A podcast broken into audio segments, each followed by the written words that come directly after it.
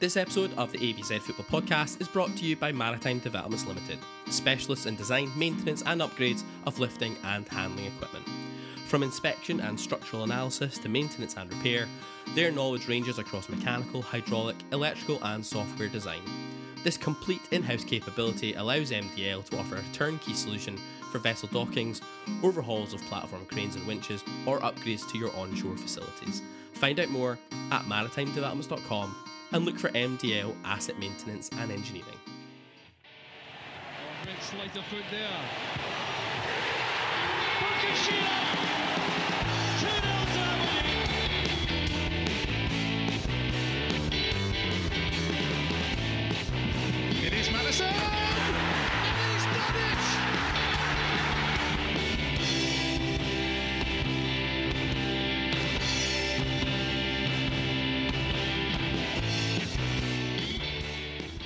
It's Wednesday. And do you know what that means? Welcome to episode 30 of the ABZ Football Podcast. I'm Gary Scott, and joining me this week is Gavin Baxter, and a welcome return to Graham Steele. Gents, how's it going?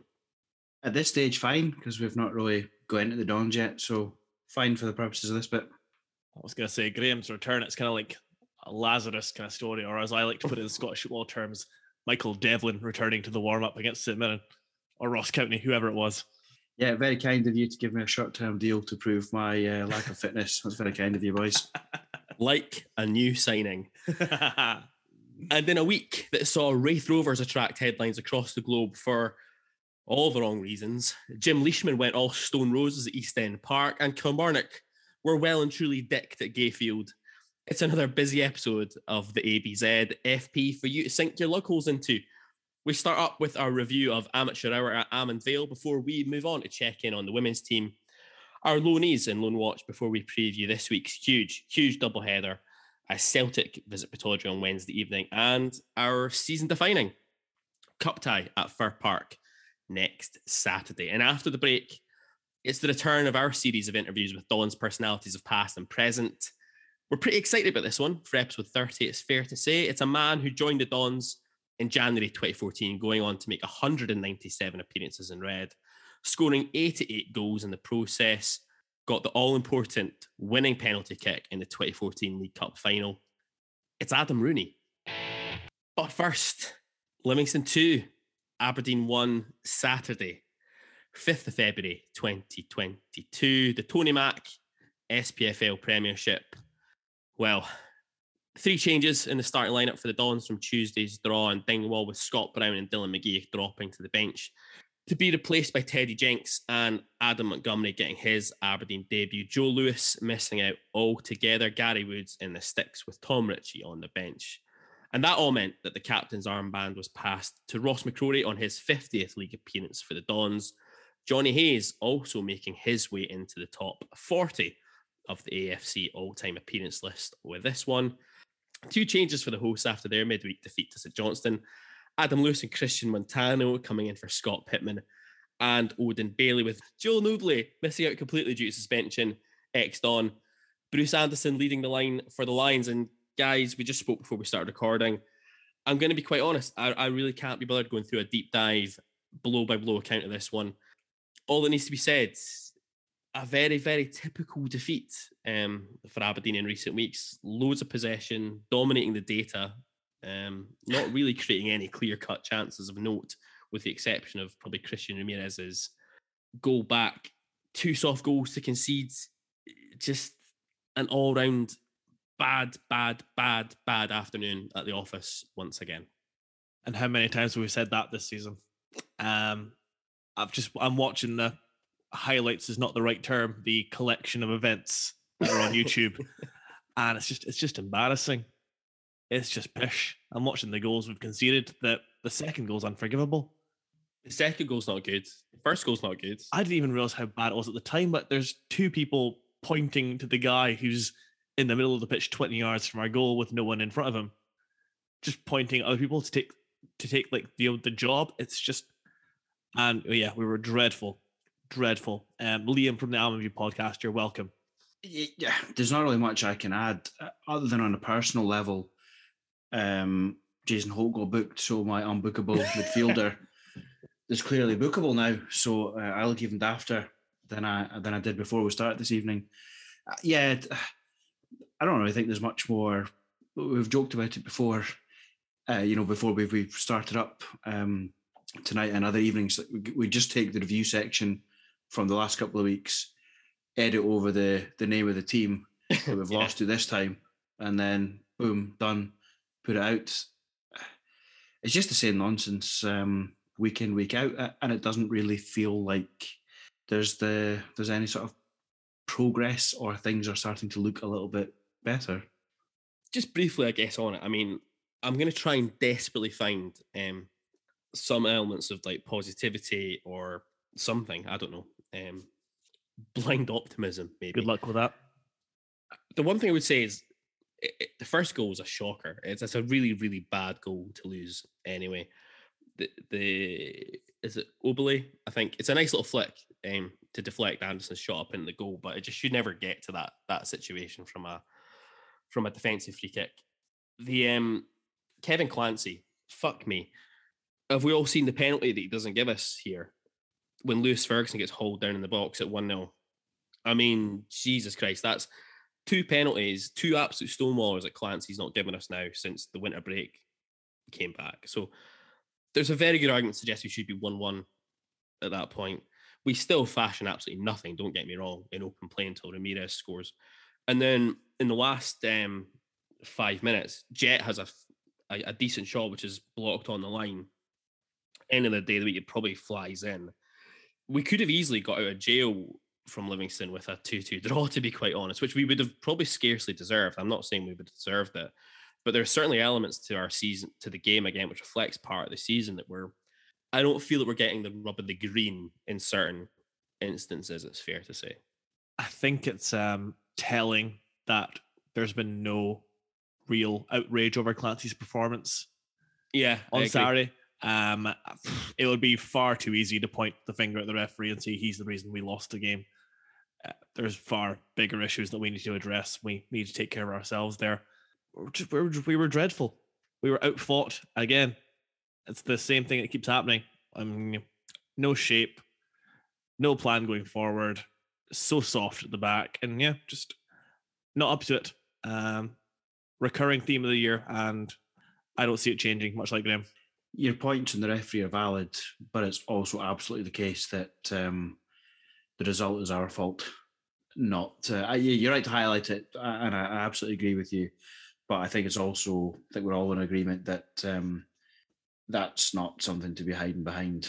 Uh, and I think the fact that there's not the outrage around that, most people are of the opinion that we were just woeful. That you know that wasn't we weren't robbed. We were just never in it. Yeah, I, I'm not. I, I should say, for the avoidance of doubt, I'm not trying to use this as some sort of like excuse for anything. It's just a. It's one of those scenarios where you look at it and you go, I do feel across a lot of the season so far when it's come to the rub of the green, I don't feel we're kind of getting our share of luck per se as the season goes. But that doesn't. I'm not trying to say that doesn't excuse how poor the overall performance was um, on on Saturday. I think the thing I find almost most disappointing to an extent is after the game in Stephen Glass's post match interview, you know, they're talking about the fact that the team knows what you're going to expect to get at Livingston. And we all know what you're going to get at Livingston. It's going to be a battle. They're going to be in your face. They're going to make it difficult. They're going to make it niggly. You're going to have to win the battle first before you get an, even an opportunity to try and play football, let alone anything else. You need to win that battle in, in order to get the three points. And we just looked really passive again. And not up for that fight and not up for that battle. And the, the players will have been made aware of that right the way through the week. Stephen Glass is saying they absolutely were. And that's almost the most disappointing thing about it is that they, we just seem to wilt in the face of it becoming a real scrappy battle on a horrendous pitch in terrible conditions. We just didn't seem up for it. And that that's almost the most worrying thing. And that, for me, is probably the first time this season I've looked at our squad and I've felt a concern about whether they're actually playing for the manager, if I'm honest. Yeah, I've seen a- lot of people saying that the players don't look like they don't, you know, they don't care and stuff like that. I, I'm not personally of that opinion. I, I don't feel we're there yet, and I, you know, we're going back. Um, I can't remember what it was. It was a good few months ago. Obviously, when things were worse and there was some stuff in the media. It's never looked like that. But I, I know what you mean. If um, if they're not reacting to what he says he's telling them, something's not quite right. They've either you know maybe maybe it points to that they they don't really have the sort of the confidence in what they're being told. Uh, and i feel like if that starts to break down that relationship and there's not really any recovering from that.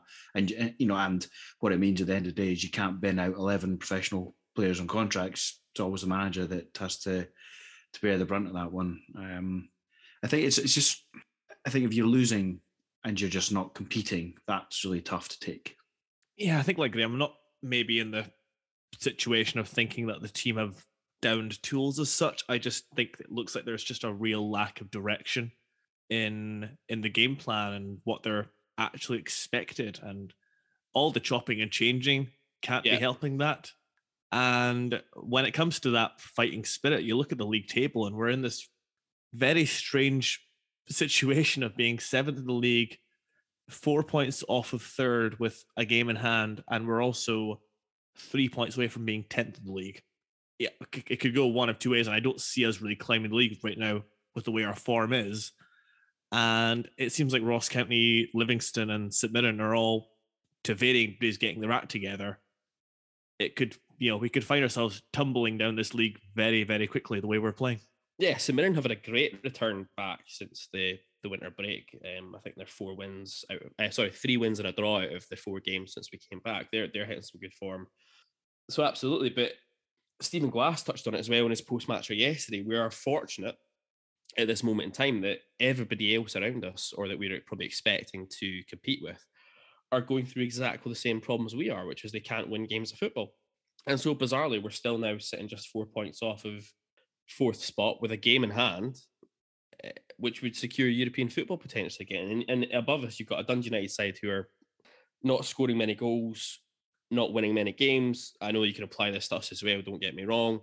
You've got a Hibs side who look utterly lost under um, Shaun Maloney. And you've got a Motherwell side whose top goal scorer has departed, and they they look like they're struggling as well. We'll, we'll talk about Motherwell shortly um, when we come at the preview for next week. So fourth place is still very much up for grabs. And in a really weird way, that almost makes the last three games even more galling because that's one point from nine we've taken out of a run of fixtures of St Mirren, Ross County, and Livingston. Now that is for me, and this is not me, you know, being um, you know disrespectful to those clubs. We've we've not earned anything out of those games. We probably got fortunate to even end up with one point out of those three fixtures.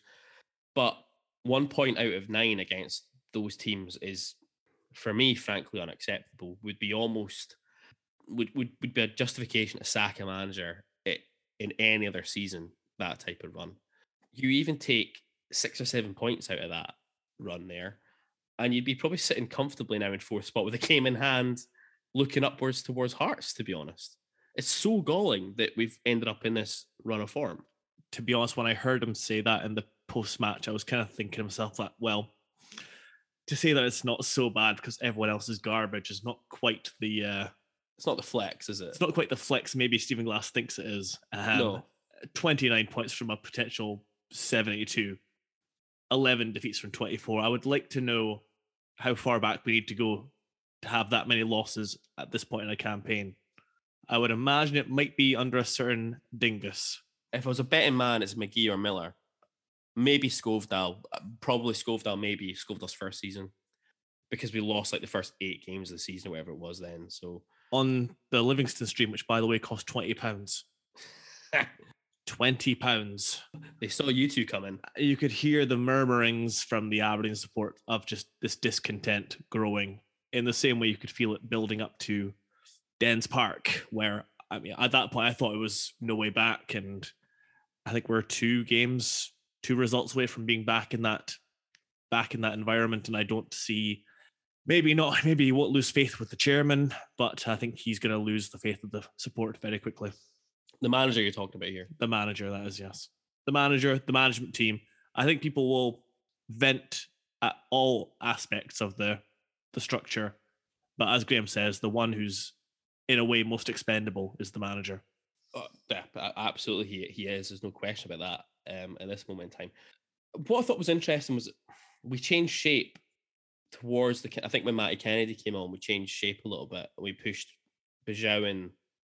Uh, You want to say something, Gav? I was just going to say, I didn't expect to be sitting here in February 2022 and saying that actually one positive was Matty Kennedy's performance. I was actually just about to talk about Matty Kennedy. I actually thought Matty Kennedy did pretty well when he came on. I, I now I don't know if that's a a barometer of how horrific we were in the preceding minutes before he came on, or if he actually came on and, and I- thought he came on and affected the game in a pretty positive manner. Um, I think part of that was also due to the fact we changed shape a little bit. We pushed Bijou in much closer towards Ramirez. Ramirez was having one of his like one of those games where just it's not happening for him.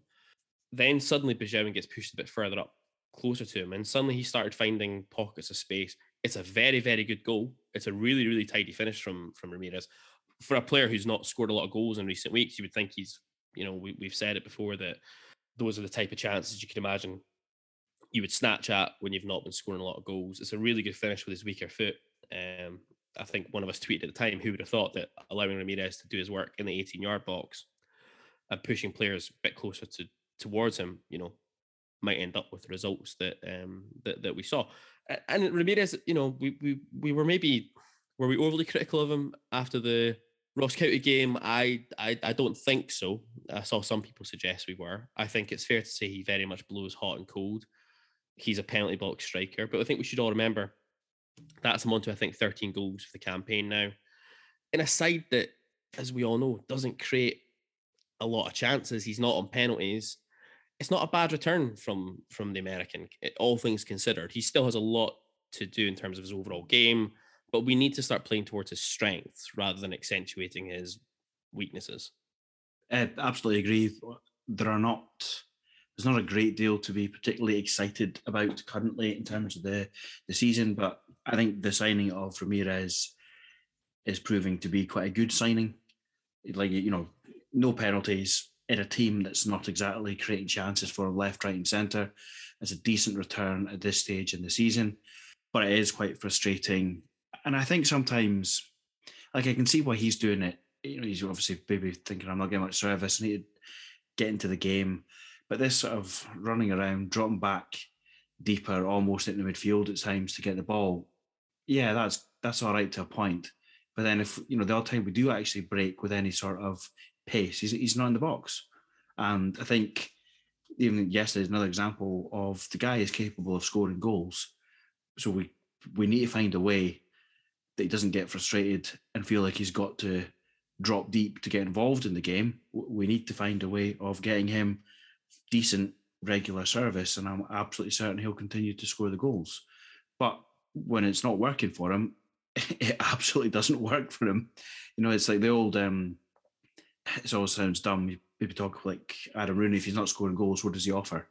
And there's a little bit of that with Ramirez because it's not like he's particularly quick and you can shell it into the channels or he's roughing people up or whatever it may be, linking up. If he's not putting the ball in the back of the net, sometimes he can be a bit of a passenger. But I feel like we're we're setting up to fail Yeah, yeah, Mhm. the- absolutely. the way we're playing him. And I think he's proven that he's more than capable of scoring goals at this level. But but we need to give him the tools to do his job. I think um, when we go back to Matty Kennedy, the thing that he brought, which we didn't have for the 75, 80 minutes that preceded his arrival, he ran at defenders yeah, and he looked to get the ball in the box. And and it was and it was just incredible that we we create that chance. We get that goal for Ramirez. I think Lewis Ferguson has a header quickly after that. That's a good save by Stryjek. Yeah. And then, uh, listen, I walked out of the room at this point, nothing to do with the game. Um, so I didn't really see what happened with the red card, and the replay didn't seem to make it clear what had happened either. I don't know if anyone can shed any light on exactly what happened there. it seemed like a really soft booking for the boy Montano, or a second booking for him, because he got a bit embroiled with uh, Besuijen. I think Besuijen had probably made the most of a bit of a, a foul, and I think the Livi players were kind of getting a bit enraged by it. And Montano, I think, tried to pick him up, but it didn't look to me like it was a booking. I- I can only assume he said something to the referee, and it's a, a, a dissent situation. And then how so we create some chances, getting some crosses into the box, and then how wonderfully predictable it is that we then spend the next 10 minutes just aimlessly passing the ball side to side. slow as can be, and then it's yeah, it's it's as someone pointed out, it's that final few minutes where they suddenly realize, oh shit, we're running out of time. Let's get the ball in the box, and we create chances. And you're just like, why the hell did we were we not doing this for the duration of that time? It's really put them under pressure, and that's that's systematic of the season, not just that that time. Absolutely. But it even happened first half and second half. You were talking about what Kennedy did when he came on was he got the ball into feet and took on a defender and tried to get crosses into the box. But Jean was doing that first half as well whenever he got on the ball. And then we just stopped passing the ball to him. And it was like it was the same at Ross County on, on, on Tuesday night where he was getting some success against the fullback. And you're like, just keep giving him the ball. Because he's got the beating of the fullback. He's getting to the byline, he's swinging crosses in, or he's winning fouls, one of the two. And then we stopped doing it. Well, not only did we stop doing, it, we moved him over to the other flank. Uh, yeah, yeah, I, yeah. After he'd beaten his fullback a number of times, and then we thought, let's put him to left wing just not, not give him the ball. Yeah, I, I know, very, very frustrating. I mean, I, I kind of don't want to go through the the the, the entire team. I, would like to understand why, and I, haven't read, I haven't read it anywhere, so there, there's maybe very good reasons as to why the two of them are missing. I'd, like to understand why Scott Brown and Dylan McGeouch weren't playing. To start with, I thought Dylan McGeouch did very well. Well, very well is maybe pushing it. I thought Dylan McGeouch did well in Dingwall. We were surprised about the fact he was the one that was hooked for Teddy Jenks, I think it was. If Brown's not playing, I don't understand why McGeouch isn't in that starting 11 on Saturday. Now, unless it's something to do with the pitch and they've got a concern about McGeouch and his ability to stay fit and they don't want to play him on the Astro, maybe. I don't know why Brown wasn't playing. Who knows on that one? Joe Lewis was out ill. I think we could probably guess what that might be. Anyone who now wants to suggest that Gary Woods is in any way, shape, or form ready to be our number one needs to look at that game. And I saw a few people. There was there was people talking about it during the game. You know that remember all those people who were clamoring earlier in the season, trying to pretend that Gary Woods was like the second incarnation of Iker Casillas and all this kind of stuff like that was a prime example on Saturday for me. What we were saying all along that a his his distribution with the ball at his feet is not actually as good as some people thought it was, and on everything else, he's a much much worse option than Joe Lewis. And we really suffered, I thought, from Lewis not being in the sticks at the weekend. There was so many times where cross balls were put in the box and Woods was rooted to his line. Didn't even think about coming out for them. And more often than not, I would imagine Lewis would come out and claim those. And it just put us under a lot of pressure we didn't need to be under. I think to be fair and balanced, well, I will say that there's a moment at 2 0 that he makes a pretty good save from, I believe, Graham's favourite player, Jason Holt. He does. It's a good save on the post. Had it been 3 0, you know, we'd be, I mean, the support would have been even more furious than it already was, um, if you imagine that. It's a fair but, point. but yeah, I mean, overall, it's just, we, listen, ev- I think everyone can see it now. He's just a significantly worse option than Joe Lewis. The second goal, I think he just doesn't even make it remotely hard for. It's a Forrest that scores the second. It was Forrest, yeah. Yeah, I mean, it just tells almost tells Forrest what to do by going down so easily. Yeah. Um. Yeah. Yeah. Just not not even close to being of the required quality. I think all I will say, and to be honest, it's not so much him. I think we have to be mindful that as Aberdeen we're talking about, we don't have unlimited resources. Your backup goalie, yeah, you'd like him to be better, but you're just not going to have the money to have another Joe Lewis on the bench. I just think it's something we're going to have to live with. I don't disagree that you would want someone better, and I'm not saying, you know, I'm delighted with it, and you're happy to have him for a, you know, covering for Joe for a few weeks.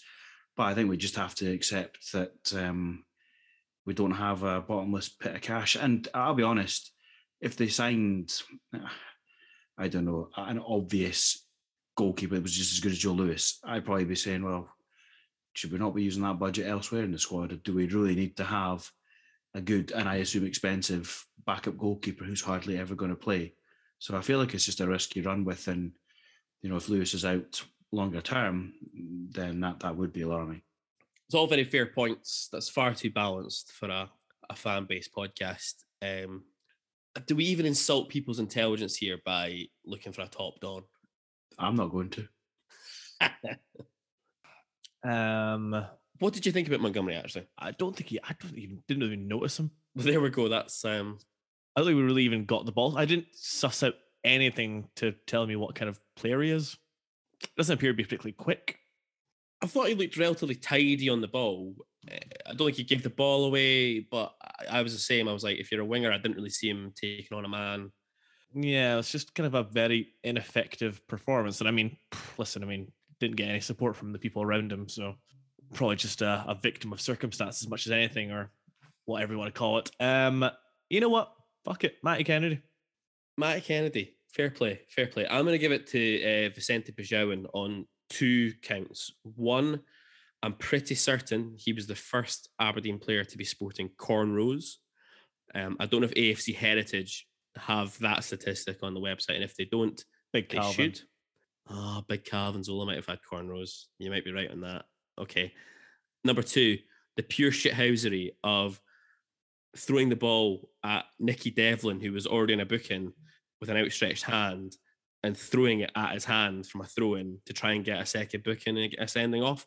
For me, that was about the only thing that made me laugh all afternoon. So Vicente Besuijen gets my top don. One of the things that came out after the game yesterday, and, and Gav, we touched on it um, a little bit last week after the transfer window, and I kind of feel this is maybe an appropriate place to to do this. And Lord knows we might end up doing a deeper dive on this in the next few weeks. But Gav, you ran a you you you put out a, a poll to the ABZFP universe earlier on this evening. Um, obviously, yesterday's result has just riled everybody once again. And, and I think Gav, you were trying to see, you know, where are people directing their their anger at, and and and you made it a a four way Cormack Gunn or glass or a mixture of all.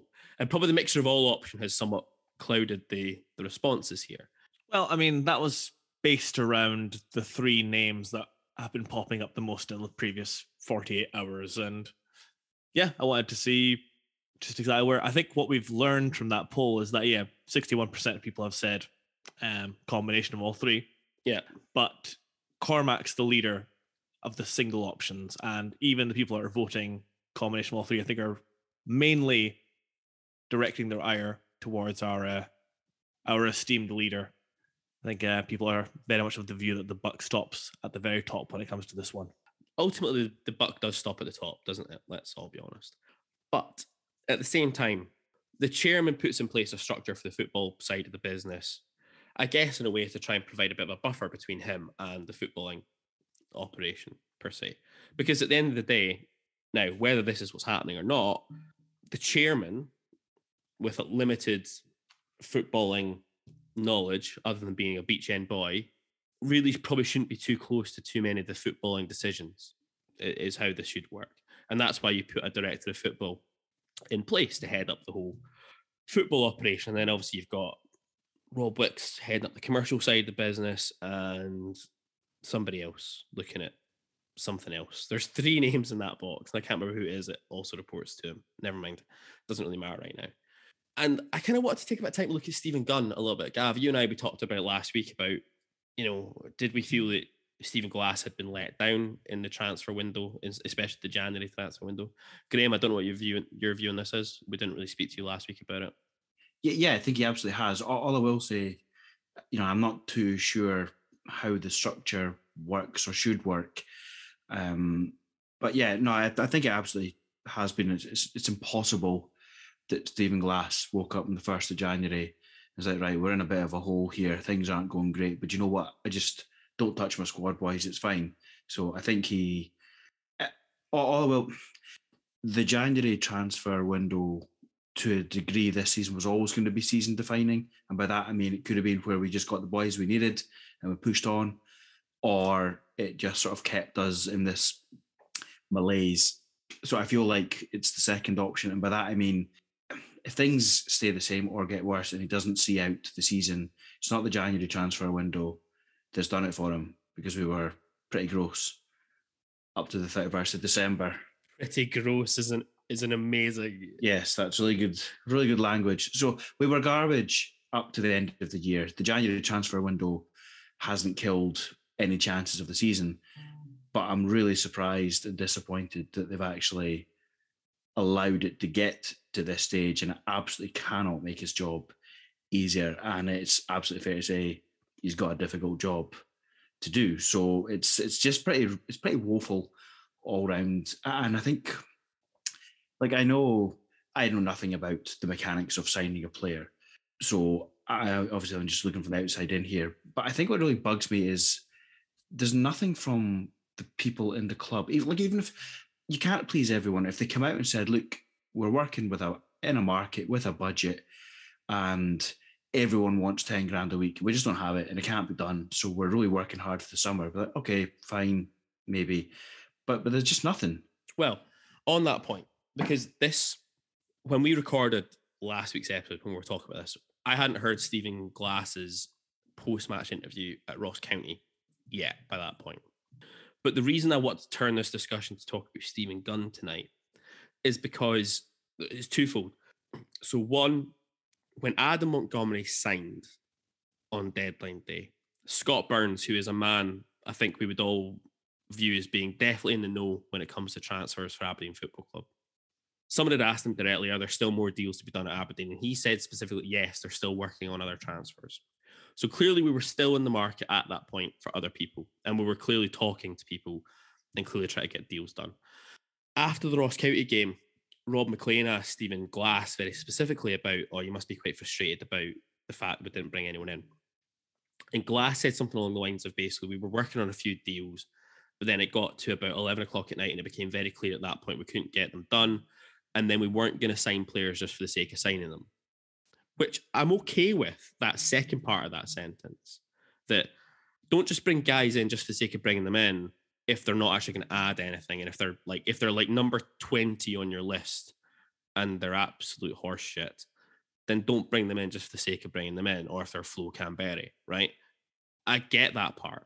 But what really grates me is the fact that then there's a clear point there where you've gone, we have got people on our list we were still working on who presumably to Graham's point about they wanted 10 grand a week and blah, blah, blah. Presumably, part of the role of the head of recruitment and these guys is to analyze people who we can afford and who are achievable signings for us to get them in the door. So, giving everybody the benefit of the doubt here, manager identifies I need X, Y, and Z. Head of recruitment goes off and finds these players, comes back to Glass and says, Here's your options. Which ones do you want? They go and do it. Glass then says, I want player A, B, and C. It's up to Gunn, as far as we're aware, and in a normal footballing structure like this, it's up to Gunn to go and get that deal done. And it's clear we didn't get any of the deals over the line for the guys we really, really wanted. And we were then left with the guys on our list that we went, we'd be better off not taking any of them in, which is why you get to the point with me where I think a lot more focus needs to go in on Stephen Gunn over the last few weeks, not just Dave Cormack. I think, well, it's everyone. It is everyone. But I think the reason maybe people are um, more vocal around the chairman is he was or he he created certainly for me I might have misunderstood the impression that it was going to be different and we would have a handle on what's going on in the club and everything. And when things have been going well um you know he's he's out there and you know what he's thinking. When things are not going well there's nothing. And i think that's personally i think that's why people are maybe focusing in on him. I don't i think most people realize it's a combination of everyone to get something over the line, but there's not everyone associated with the club who's vocal and jumping up and down and telling fans to you know calm down as the window opened. Hashtag breathe. Do you know it's not it's the other guys like Stephen Gunn, for example. You know, I, I don't see him. You, you know, I don't really know who he is, but he's not out there when it suits him, and then not out there when it's uh, right. Uh, things aren't going well, I'll just sit tight. I think that's why people pick on the the chairman personally because he's with good intentions. I believe at the start, he's kind of made a bit of a, a rod for his own back because I think we said way back in the day, you're in or you're out for this. Like the Stuart yeah. Milne approach was fine with me because you knew you're never going to hear from him, but you, that's just the way he operated, and that and that's okay. Yeah, it's sometimes annoying because you want maybe to come out and address a rumor or put out a statement to just clarify a couple of things, but he didn't do it but he was consistent. It's this sort of halfway house of the season starts off and it looks like, oh, this is quite good. You know, he's it feels like there's a guy that's maybe a bit more accessible. And as fans, we might have a clearer insight into the, the inner workings of the football club, um, and then it just all it all dies dies a death, and it's. I think that's why people are pretty irate um, with him in particular. My perspective, as you've said, the the recruitment side of things would work within that framework of yes, manager identifies this is something I need. Head of recruitment then goes and analyzes the market and says, okay, here are the options. And then director of football is in charge of getting the deals over the line, as you say. I think the reason that people are directing their anger more at Cormack instead of Steve Gunn in this case is that, to the best of my knowledge anyway, Steve Gunn has never worked in the footballing side of Aberdeen until this previous summer. Uh, I don't think that's. I don't know if that's necessarily fair, because his so so Stephen Gunn started the club in 2000 as part of a placement from university. Then he eventually joined the club on a full time basis after he finished his degree. He was in a football coordinator role for years. He was then promoted to football operations manager, and then director of football operations. I don't really know what the fucking difference between those two things are. And then last summer he was promoted to director of football. Now, when you say he's not on the football side, are you referring to like the actual hands-on? The actual handling of the football side of the, of the club. Yes, I think you mean more the business side rather than the because obviously he has been with his day to day role as the sort of coordinator role, but it it doesn't seem to have the business side of the the football club. Has he? Because as best I can tell, he's been a, a logistics manager. Well, yeah. I was going to say now this is something that does get leveled at Gunn quite a lot is that he was basically the travel agent and sorted out like the logistics side of things around, you know, us doing European trips and sorting out fucking planes and sorting out hotels and coaches and that for away games and all that type of shit. And that probably is part of what that role was, that football coordinator kind of role, probably, I imagine. But there's a huge, huge leap here between that type of stuff. Yeah, I can just never think of hearing his name attached to anything when Derek McInnes was here for the eight, seven, eight years he was here in regards to his involvement directly in the footballing side of the club. And this the point I'm making is that we've got, on the face of it, to me, a woefully underqualified director of football in place. And the person that put him there is the chairman. And and this is where I was going to come to with it is that we've ended up in a scenario or a situation now for Aberdeen Football Club where we've decided to put the structure in place, and people can have their views, positive or negative, about the structure and whether that makes sense. For me, I'm okay with it as a structure. It makes sense to me as a structure. It's what the vast majority of top clubs in Europe operate with. If it's done properly, it should provide your club with a lot of with a platform for long term sustainable success and development and you end up and it should actually benefit like your youth setup for example. Teo cat when we spoke with teal back on episode four I'm throwing that out there as a number I think it was four spoke to great lengths about this that what you don't want to do as a youth coach or as part of the youth development side of your football club is to have continually different managers coming through the door with different philosophies about how the team should operate playing different systems, etc., etc., etc. What you want to have is a very consistent approach right the way through from youth level up to the first team. That means that we always play four three three is our prime formation, and so you're developing players to play in that formation. The worst thing that can happen then is then someone comes in and they now want to play four five one, and it's all about lumping the ball to a big man, and you've just spent 10 years developing wingers on inverted wingers to play in your system and now they're completely redundant because you're just going to lob the ball to a big man like so the whole idea of this setup works from that perspective. It just screams to me that we've ended up putting a rookie manager in charge in Stephen Glass, and we've compounded the issue then by putting a rookie director of football above him. And it's just like this is not for me, Aberdeen Football Club. I spoke about last week. It's not a training ground. We shouldn't be here. We're we're too big a football club. We're we're too historic a football club to be being used as a training facility for people in these roles. I'm sorry. Stephen Gunn's probably a lovely guy. Uh, He's probably got the very best interests of the club at heart. But if you're going to do the setup, you need to have experienced guys in that director of football role who understand what that's all about. And when I say experienced, I don't mean going back to like Willie Miller when he did it, because Willie, okay, was experienced in the football side of things, but was he a director of football really? Probably not, if we're re- realistic about it. There's a whole suite of these guys who are out there now very specialised in what they do. Why were we not going to try and attract one- of these guys from a club down south, or even even fucking better, somebody from abroad who's got no preconceived notions about what Scottish football looks like? Yeah, all perfectly fair. I even someone even mentioned to me that if the vision was to create the an environment of developing players, you know what, Stephen, Stephen Glass, might Glass not would have been been, the good director of football. Yeah.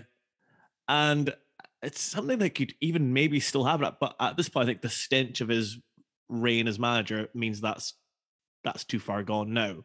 Just yeah, people that have the relevant experience to be able to do their roles. That's it sounds very simple when you put it like that, uh, but we've contrived to find a way to just completely fuck it up. You're never going to get what you want as a fan, as in what you really want is the relevant people to come out and just lay it all out. Now, you might not like it, and you know, you might be like, ah, don't agree with that, whatever, but you you know the truth. Whereas all you can do is speculate and speculate who's actually based on a job title, who you think is accountable for such and such uh, part of the football sort of club. But I think what it boils down to, whether you single out an individual or not collectively, it's not working. And the January transfer window was really, really poor. And what, like, normally, I guess what would happen is if you don't trust the manager, you maybe, well, you get rid of him before, or you're reluctant to give him cash. Fine, understand that. But as you've described in the sort of model we've got, it's kind of irrelevant who the manager is because you're acquiring players that fit with what you're trying to achieve as a football club. And if the guy that's currently basically coaching them is not really the manager in the sort of traditional old school sense of the word, moves on, that's all right because the new guy you get in, his his remit's obviously going to be the Yeah. same as the guys before. Uh, You just hope he's maybe more suited to the the players, or you know, he's got different experience, whatever it may be. So it's less of a risk to actually entrust the current manager to be part of the recruitment process. So I can't quite figure out if we're just inept or if they really don't trust him, then they don't trust the system either. So because they should have, if they don't trust Stephen Glass, then it shouldn't have impeded recruitment. What's Dave's line? We might be wrong, but we won't be confused. I'm pretty confused. Feels very confused. Absolutely. Yeah, it just feels like on and off the pitch where Confused. not really going anywhere. Well, yeah, uh, there's not really. Yeah, I, I feel like if you asked anyone what is the objective this season, what we try to get out of it, oh well, I don't know, you know, and I don't know how we're going to do it. So it's, yeah, it's really frustrating. I'm uh, I'm pretty sure I've found the answer to the previous question about which manager was in charge last time we'd lost this many games at this point in the season. Who was it? We had lost 14 games by this point in 2010, 2011. Mark McGhee. Dingus. Who would have thunk it? Dingus rides to the rescue again. Uh, I guess let's finish off the section by just saying, Dave, the door's still open, mate. That Q and A, you've been promising it for a while. We can sort it out. Just something. well, maybe not just something. Let's not do the whole sports sound thing all over again. Well, I mean, like, I mean, I was going to say, like, you know, I think the uh, atmosphere is going to turn against everyone involved, and it's going to take a lot more than playing to the crowd, given it the whoa Aberdeen patter he was giving back in uh, October, whenever it was. Uh, yeah, people are not going to be buying what he's selling that time, which was a load of shite as well, if I might add. I think with everything going on at the moment, uh, it's going to be difficult to address the issues on the pitch. But I think two big concerns for me is the the people that run our club on our behalf. We are presumably stuck with, so it's going to be difficult to rebuild that relationship. I've seen a lot of chat um, online amongst fans, and the, the biggest danger that I think any football club can face is apathy from the fan base. And there's a lot of people thoroughly fed up and bored. And I think what people maybe don't appreciate is for for a lot of people, it's not so much that you, you know, football, the, the club is what people live and breathe for some people. But it takes a it's a lot of time and there's a lot of money to follow any football club. And some people have more of that than others, and others will be cutting out stuff to prioritize going to the football, and that's commendable. But I think when when apathy sets in, I've seen a lot of people um, saying, you know, fuck it, I'm out on the DNA, for example. Yeah. What's the point? I'm not gonna I'm not gonna renew that again. It's a really difficult cycle, and it's really difficult to sort of arrest that decline once it sets in. And that's actually my biggest fear is that it's not that people don't care because you never really switch off from your club, but people don't get as Yeah. invested in it and they don't go to games and they don't have the DNA. And then you're in this cycle of the clubs then greeting about, oh, well, we don't have the transfer funds. And people are like, well, that's fine, but maybe you need to do something on your end first. And then I'll come back and I'll do my bit. It just feels this is not an Aberdeen specific issue. It just always feels a little one way. The fans always have to be patient. They always have to do this and they always have to do that. But you never get anything back from the other side. And that's kind of how I, that's where I feel personally. It's all getting a bit frustrating. Um, and it's just not a good place. We've been here before, you know, sort of pre McInnes, where people were sort of tapping out, not asked about the club, and it took quite a long time to to get things going again. I just think we're we're really close to losing what had been some sort of goodwill and um, you know some some good work that had been done in the, by previous people. I don't disagree with you about that, Graham, at all. And I actually suspect that if we are out the cup next Saturday, that will likely start the phone calls, I reckon, from the club in the same way that we all got phone calls last season around this sort of time, where they were fishing to find out if you were going to renew your season ticket or your DNA or whatever, on the basis that they were clearly making a judgment call about what the financials look like and whether it was worth more to sack McInnes or let him stay. And I suspect that'll be what drives a decision about Stephen Glass is probably what the what the what the figures what ironically what the data says. Well, you know, jokes aside, you might be absolutely right there because people people aren't going to tolerate it forever. And even just currently, not to get too boring, but you've got inflation going up, stuff's getting more expensive, everyone's gas and electricity bills are going to be absolutely crippling. Yeah, You know, people that are prioritizing the football over other bits and pieces and don't have the luxury of a bottomless pit when it comes to the the cash are, are going to have to have tougher decisions to make and it becomes harder to justify why would you spend your hard earned on watching Aberdeen when it's just all a bit of a nonsense at the moment. I think we can go back to the very first episode, I believe. Gary gave a, a speech about what a pivotal time this was in our club's history as far as uh, galvanizing a disillusioned support. And uh, it feels, listen, like the people we interact with on Twitter, it's a fraction of the sport, but it feels very much that we're, yeah, we're losing them. And it's not a good time. Not a good time, not a good place to be. Exactly. Dave, the door's open. Come join us. Let's have a chat. Let's do that Q and A that keeps on being promised, never delivered. We can accommodate you on a time basis. We've done it before with guys from the states, or let's do it when you're over, presumably for the uh, Fergie homecoming. I imagine you'll be back for that one. Let's move on.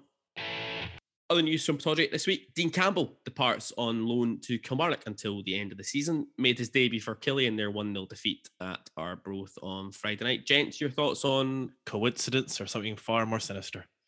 Gents, your thoughts on that loan move for Dean Campbell? I think a loan move is good for him. I'm not sure he's going to cut it at Aberdeen, um, but I think the loan move is good for him. But the only thing I'm slightly confused about is obviously Derek McInnes had him for years, didn't play him that often, and then he's like, all right, I'll just take you in on loan. So the loan, I'm absolutely 100% on board with. It's a decent level um, that he can hopefully get a bit of confidence because he should be better than that, in my opinion. It's just a little bit strange that the guy who had him for years and didn't really play much then decides to take him on loan. But I hope it works out for him for for what it's worth. Gav's going to maintain a dignified silence here, I think. Um, to be honest, it's um a team challenging for the championship. I thought it was actually a level higher than what I'd get if he was going to go on loan. Um, big, big six months for him. He's got to go there and basically show he's one of the best players in the Kilmarnock team in that league. And if not, then comes back here and he'll. I don't know how long he's got left on his deal, um, Dean Campbell, but um, yeah, kind of just sleepwalking his way into being one of those players where you keep thinking yourself, "There's a player in there one day, and then he'll be 24." Yeah, I, I, think it's a big six months for him. Hopefully, he goes and does a good job at Kilmarnock. Um, see how he goes. I, Graham, I completely agree. There's some, there is a bit of an irony there about the fact that um, I think a lot of us were clamouring probably for Campbell to be loaned out from Aberdeen during the previous regime to go and get some game time and fixtures, etc. And um, here he is away to Derek McInnes's Kilmarnock. Fair play. Let's see what happens. Let's move on. I think we need to address something. Oh, go on then. Uh, so I'm going to quote one Matthew Longstaff. Oh, yes, I saw this. Uh, so, full quote here. In Scotland, everything was more of a fight. There is probably not as much quality there as there is in the Premier League. Matty Longstaff, long ball football of Aberdeen did not suit me. I'd love this because if there's one thing you could probably uh, leverage it as this season, is we've not been fucking direct enough. We've spent too much of our time pissing about with the ball. Of all the seasons to put out the long ball accusation, this is 100% not the season. Now, if the title was Endless Sideways Passing wasn't really for me, I'm like, yeah, join the club. You're 100% correct. But uh, I did, yeah, what a. What a dick. Yeah, What a dick. aye, I'll just. Well, you know, it's just your classic snidey shite. I came up, I couldn't cut it, but you know, it's not my fault. It's because they're, you know, they're cloggers up there. Now, where did Too he get? much of a farmers league for him. Where did he end up? Was it Mansfield or something like that? Mansfield time. Oh, for fuck's sake! There's a guy I have zero time for, zero time, and just be be be professional, be dignified. Accept you couldn't cut it, and move on. Don't come out with your your nonsense comments. Um, I look forward to why Mansfield style doesn't suit him. Matty Longstaff, contact sport did not suit me. Fucking idiot. Let's move on. Um, to the women's side, Emma Hunter, Gavin Beith's side returned to SWPL 1 with a visit of Hibs. To the Balmoral, one change to the side that played against Glasgow women almost a fortnight ago. Captain Kelly Forrest returning in place of Carrie Doig, and former Dons defender Jenna Penman was on the bench for the visitors following her transfer last week. And the Dons got off to a perfect start, a goal after just eight minutes. Bailey Collins robbing Leishman on the right and forcing the Dons' first corner of the match. Patterson getting her head on the resulting corner, only to see her effort blocked. And as the visitors' defence tried to get the ball clear, it fell to Ava Thompson on the edge of the box, and she sent a powerful shot beyond Gabby English for her sixth goal of this season. Side from the capital nearly equalised on about 25th minute mark. A great run by Amy Gallagher down the right, carrying her all the way into the penalty area, but her low shot squeezing wide off the far post. Thompson nearly doubling the host lead with a 20 yard effort, and her spectacular dipping effort smashed off the bar and bounced back. But the Dons saw out the first half to lead 1 0. And in the second half, the Dons were the first attempt of the second half. Collins sending a fizzing 25 yard drive just over the crossbar. Hosts forced into a change just before the hour when Kelly Forrest was forced off with injury, replaced by Hannah Innes. Aberdeen continued to look lively on the break, despite Hibs's dominance of possession. Ogilvie and Hutchison up front, backed up by the willing running of Thompson, Collins, Shore, and Chloe Gover, always looking to threaten on the counter. Ogilvie forced off after falling victim to a heavy challenge in the closing stages. But the Dons managed to see it out. A 1 0 win against one of the stronger sides in the SWP at one. A fantastic result for Emma Hunter and Gavin Beith's ladies. Next up, it's Spartans at home next week. And on to Loan Watch, Luke Turner started on the bench, Mark Gallagher failing to make the matchday squad as Cliftonville beat Carrick Sevco by one goal to nil in the Norwich Irish in the Northern Irish Cup. The a Irish Cup. Fuck me. Tom Ritchie recalled to the Dons first team squad due to the absence of Joe Lewis, and the young man sat on the bench at the Tony Mac during the 2 1 defeat to Livingston. Elsewhere, Kieran Ngwenya lasted the full 90 minutes for Kelty Hearts as they smashed Elgin City by four goals to nil. Fellow Dons loanee Evan Taylor with the full 90 for Elgin with Kevin Henratti an unused substitute. And Stirling Albion's match with Cowdenbeath postponed, so no action for Mason Hancock. And finally, Ryan Duncan with another 90 minutes under his belt as Peterhead lost by one goal to nil at home to Alloa in League One. Fantasy football this week. Gents, how did you get on? 72 points. Oh, somebody's been fucking working on it. I like it. Well, it's pretty good, eh, I would say. And considering, I I don't know how Craig Gordon got four points because he shipped five. Must have made a whole lot of saves. I did captain him. Other so, side of that. Yeah. So, yeah, 72 points. Uh, I'm absolutely You're flying. mate. buzzing, I think is the word I'm supposed to use in a football podcast. I mean, the choice to captain Craig Gordon ahead of a visit to Ibrox was interesting. I, I'll concede I didn't check the fixtures. So that might have been an, an error on my ha- uh, on my part, but um, How um how gutted do you guys think John Souttar was when that fifth goal went in? Very upset. Uh, 42 points for myself this week, and that's purely because I placed a lot of, well, misplaced optimism in the attacking threat of Aberdeen, and uh, Christian Ramirez was my captain. So that's where the bulk of those points come from. have you not been watching this season? You think I would learn, wouldn't you? Yep. 27 points. Just That's embarrassing. you can tell I've just given up now. Uh, My my team has got to the point. I said this to you guys during the week. My team has now got to the point it would cost me probably all the points I have accumulated to try and sort it out. That I just can't be arsed. I don't think you have that many points. No, probably not. I haven't even cracked the thousand mark yet. Yeah, that's Terrible stuff. That's tragic. Um, into the actual ABZFP league, Jack Curran, his two turkeys, lead the way one six one six after eighty nine points this week. Not bad, Jack. Not bad. Gold frankincense Gur, Stephen Brown. I think we all agree this is our favorite name that we've seen all season. I'm I'm willing it on. I'm I'm willing that one to get to top. But he's got to close a gap of 101 points. It's looking like Jack Curran is marching on his way to the title, or flapping, I guess, with his two turkeys. And then Hafad Ziri with the Kingdom of Morocco. Third place, fifth, just over 1,500 points. Lovely stuff. Keep it going, guys. Keep on keeping on. Let's move on. So, big week ahead for the Dons as league leader Celtic travel to the Northeast on Wednesday evening for the second time this season, and we visit Fir Park next Saturday in the Scottish Cup. And, guys, I don't think it's too dramatic to say that next Saturday is probably make or break for our season. No, I think you're absolutely spot on. Like you know, so jokes aside, if you go out there, what is there?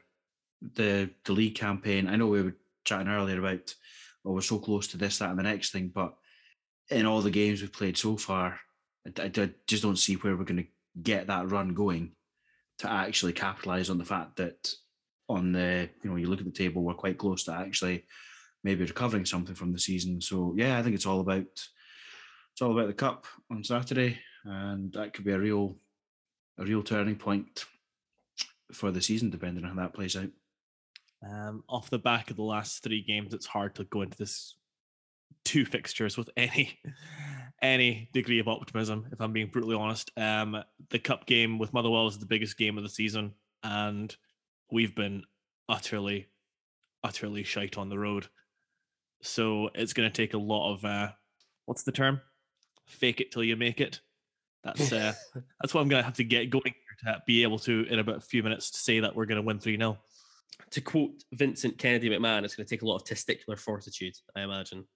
Um, yeah, I mean, I watched Celtic against Rangers last week or the week before, whenever it was. Wednesday. I thought they were very impressive. Um, the signings they've made in January seem to have really stepped them up a level. I hate to break it to you. See their first 45 minutes today against Motherwell. They were even better than they were against Rangers in midweek. Um, I think I was talking with one of my friends at work who's a Celtic fan. I was mentioning to him, like, obviously, you know, there was chat at the weekend about, well, let's look what Celtic have done compared to what we've done in terms of changing things around. And let's be frank, money makes a big difference here. Does. Being able to bring in players that are more capable of adapting to what the manager wants, or in the case of maybe Celtic, bringing in players that, you know, are just going to fit into the system. But I think the idea at the beginning of the season was that we were meant to be like a pound shop version of Celtic. But instead, what we got is we ordered Celtic from Wish.com. yeah, it's it's it's not far off the bat to be honest. Um, let's look at Celtic first on on Wednesday night. I'm not gonna lie, I, I have the fear a little bit.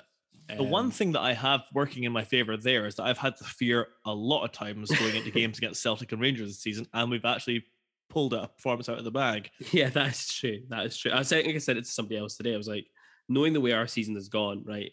Would you be at all surprised if we actually somehow pulled a win out on Wednesday night and then beat Motherwell next week, and we just continue to kind of just keep on trucking in this really weird, inconsistent season where we do pretty well against the big teams, um, get ourselves through, which means that there's, there can't be any real decision made about the management because we're still in the cup, blah blah blah and then we'll probably go on to play what Motherwell in the league the, the following week, and then St Johnstone at home. Probably lose those two, and just the cycle will just continue. Would, would you be at all surprised if that was to happen? I think back to how we were all feeling when we had that run of was it Rangers, Hearts, and Hibs, maybe. Exactly. I, I- so many parallels to me with that Dundee game. Yeah, because we were all like, "Ah, you know, what the hell are we going to get of that? And then what we came out with, seven out of nine, and it's absolutely fair to say it should have been nine out of nine. So there, there is that sort of element to it that you know, I think, well, yeah, we've been here before and we didn't get uh, get scudded like with maybe thought we would, but I don't know. They've been pretty handy the last few games and not really letting up on teams either. The things I'm hoping for is that Celtic do seem to gas out a little bit. So if you can kind of like see out the first 45, you've kind of got a bit of a chance against them because they, they're really intense and they're really like on you in that first 45 minutes. I mean, that's what they did to Motherwell today. They absolutely blew Motherwell away in the first 45 minutes. And they did the same to Sevco on Wednesday night. There is a part of me is like, right, you need to try and like get through that. You saw what happened. They played really well against Hearts at Tynecastle. And then they kind of just seemed to just completely gas out. And Hearts kind of really started to come back in the game. And Hearts probably should have taken a point off them. Liam Boyce with that horrendous penalty miss. United did United went there and held them at Parkhead for what 90, 91 minutes. Uh, you know, I think if you can, I'm, I'm clutching at straws a little bit here. I think if you can try and keep it tight for 45, 50 minutes, I think you've got a chance. But we, um, being tight is not necessarily the phrase you would use to talk about Aberdeen. No, I was going to say which management team and first 11 are we substituting in in order to keep it tight for that 45, 50 minutes? I can't see that. Can't see that. I mean, even even if you take the uh, the Rangers game, which has been the highlight of our performances post winter break by a distance, even then there's a goal there where our defending is somewhat laughable. So I mean, it's just it just seems a mammoth task to keep them out. I've got the fear. I I, I don't like bigging up other teams' players because why would I? And and specifically when it's either the players who play for uh, the, the two teams from Glasgow in our league. The boy Hatate though, um, at the centre midfield for Celtic, he's a he's a very very very very good footballer. Uh, When he signed, I was listening to another podcast, um, and and they'd done a real big in depth analysis on Hatate and I ended up going looking at after them talking about it. They were talking about like one of his, they were talking about his Wyscout profile. I went and looked at myself. And it was just like, oh man, this guy's an actual, like he's an actual baller, because you can obviously filter out like your goals and stuff. And it was just like, it was like right foot, left foot header, right foot, left foot header, right foot, left foot header. And it's like, fuck me, he scores like all sorts of different goals. And the second goal he scored for them, um, them in midweek on Wednesday, where he just gets the ball and just curls it past McGregor. It was just like, Jesus, this that you can't give this boy any sort of space and time on the ball. Uh, He he does look a right player, and I've I've really got the fear about Wednesday night, especially if we can see the goal early doors. I just don't even want to think about what will happen. Yeah, I mean, what Wednesday night, tanked up crowd Could get nasty. could be interesting. Could do. Um, Let's let's hope he pulls a hammy. yeah, absolutely. Do, do I even want to do predictions for Wednesday night? Sure, why not? Okay, let's go for it. This is where you get to see the kind of deluded nature of a fan based podcast. I'm just glad we don't have a Celtic fan right now. yeah, yeah. Graham, I don't know. The game will be played to conclusion over 90 minutes. if we we, if we don't tap out beforehand. Yeah. Gav. Um, somehow, a minor miracle. I can't, I can't do it. I can't say we're gonna win. I can't do it. One one. One, one, there we go. Uh, two two. I don't know how, but we do.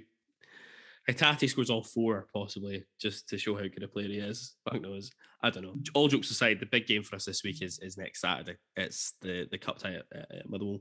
Motherwell don't go into this game in particularly good form either, to be honest. Um, Good. obviously got they got yeah exactly they got a good scudding today by uh, by Celtic. Fuck knows what happens to us on Wednesday night, so let's not try and pretend that's a that's something to be proud of. But since the um, I think since the winter break, since we came back from that, they are only one win in six, and that was in the Scottish Cup. That was against Morton.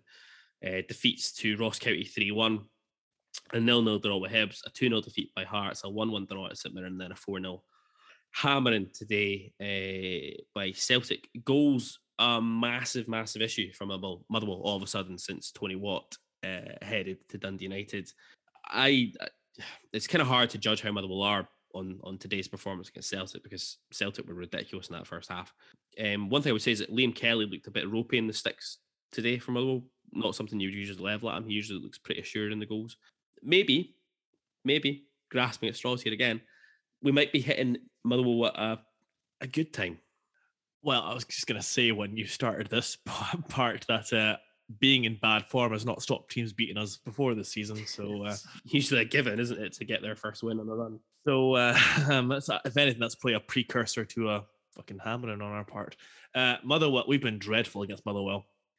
We have. They've totally done a number on us. especially at Pittodrie in that second half. Um, Graham and I were there. We were awful. Um, the boy Van de Veen has probably never scored two easier goals his entire career. Our away form is dreadful. Um, there's no getting away from that, and it's gonna be a big ask. Yeah, I- don't really know. There's not really much that you can say that hasn't been said. It's, but it, but it's so it is so important. I mean, don't get me wrong. I will be really annoyed if we get battered by Celtic.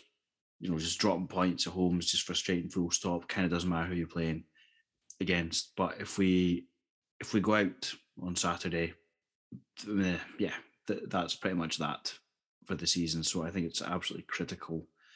That, and and I'm not really in the the way we're having a wee chat earlier. Oh, you know, if we go out but we're played well or unlucky. Nah, if you go out, that's it. Um, that's probably me going to be tapping out for the rest of the season because there's not really anything to hold my interest. So Saturday is absolutely critical. Van Veen's really given us a right old doing over this season so far. Um, he, he got hooked today at half time. So there is a little part of me is hoping that maybe Alexander's decided doesn't fancy him anymore and maybe doesn't bother with him. Um, it's just keeping him fresh for Saturday. Exactly, but it could also be that it's just a case of well, fuck it, we're getting nothing out of here, so so on we go. Um, Fir Park's always a difficult venue, it seems, for Aberdeen. Generally, we always it's always a bit of a battle. Um, the home fans will be up for it. There should hopefully be a pretty decent away support uh, down there on on Saturday as well. It's it's got all the makings of actually a decent cup tie. To be fair, it's two teams that go into in, in bad mm. form you know, blah blah blah. It's it's probably make or break. Is it make or break for Motherwell? Probably not to the same extent. They're in fourth place at the moment. They can still get into Europe. I would imagine, given the, the run of form they're on just now as well, they'll be looking for something to try and kickstart their their season, get them going again. It, it, it could actually be quite a good game of football in a really bizarre way because you're expecting cup tie has to be settled on the day, etc. etc. etc. So it could be a late return home for us, Graham.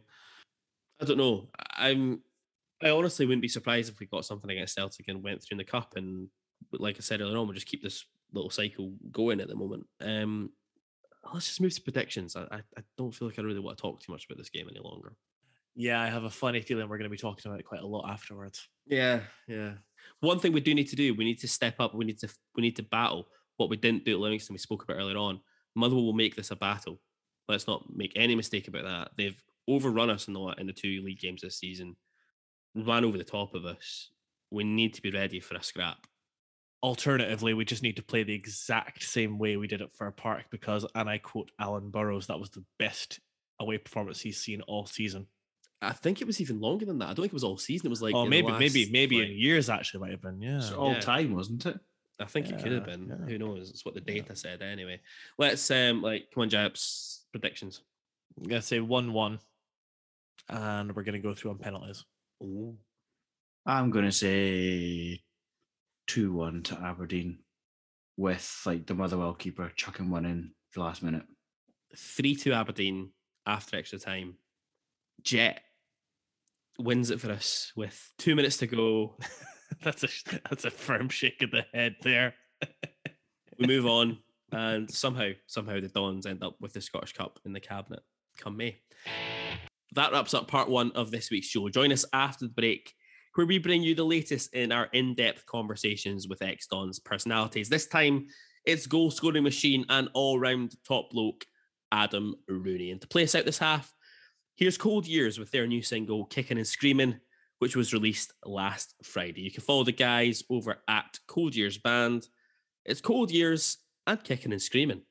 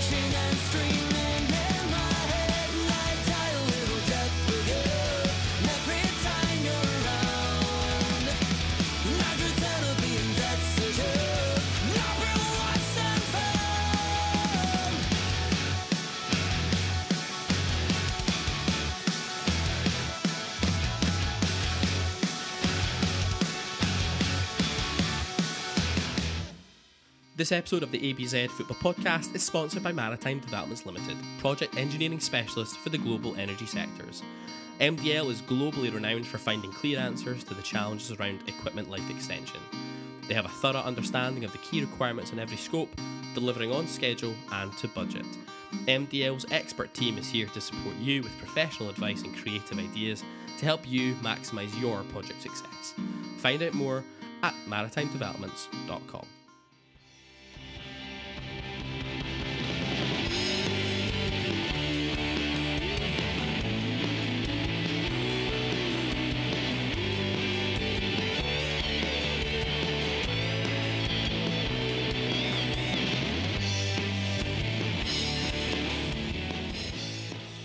Welcome back to the ABZ Football Podcast, and we're delighted to bring you the latest in our line of interviews with Don's personalities of past and present. This week, it's a man who joined Aberdeen in January 2014, going on to make 197 appearances, scoring 88 goals in the process, including that all important winning penalty in the 2014 League Cup final.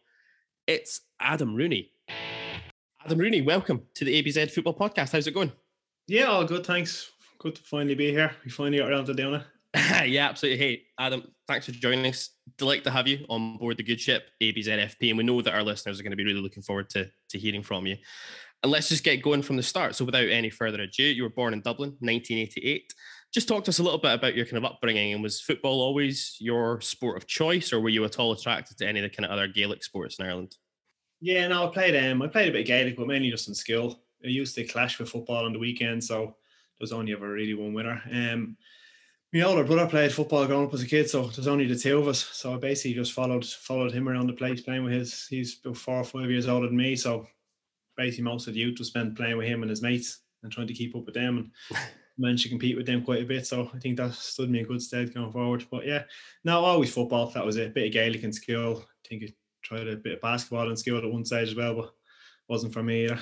Not quite the Irish Michael Jordan, no. Not quite, no. Couldn't not quite the height or the pace. and your boyhood team that you supported, and who was your favourite player when you were growing up? I was a Man U fan growing up as a kid. But uh, Ronaldo, the Brazilian Ronaldo, was always the, my hero. I think every time he got a new pair of boots, I think I wanted them. Um, he was he was my idol growing up. Then you had obviously a couple of the Irish players, you had Roy Keane and then eventually Robbie Keane. So yeah, um, no, but Man U fans growing up as a kid. Can't say I still am these days, but uh, not really support anyone these days. But um, yeah, no, Man United fan. I think half the world was Another half's Liverpool, eh? pretty much. Yeah, it's a bit more diverse now. There's a couple of Arsenal fans floating around. My my missus is an Arsenal fan, all her family. But uh, there's quite there's quite it's quite diverse nowadays. Everyone's glory hunting, so it's probably a lot of City fans now as well. well, absolutely, yeah, definitely. Well, maybe uh, we'll skip forward to your, your youth career, um, which saw you have spells with uh, Home Farm, Crumlin United, and Cherry Orchard, to also include uh, Willo Flood as a as a past player.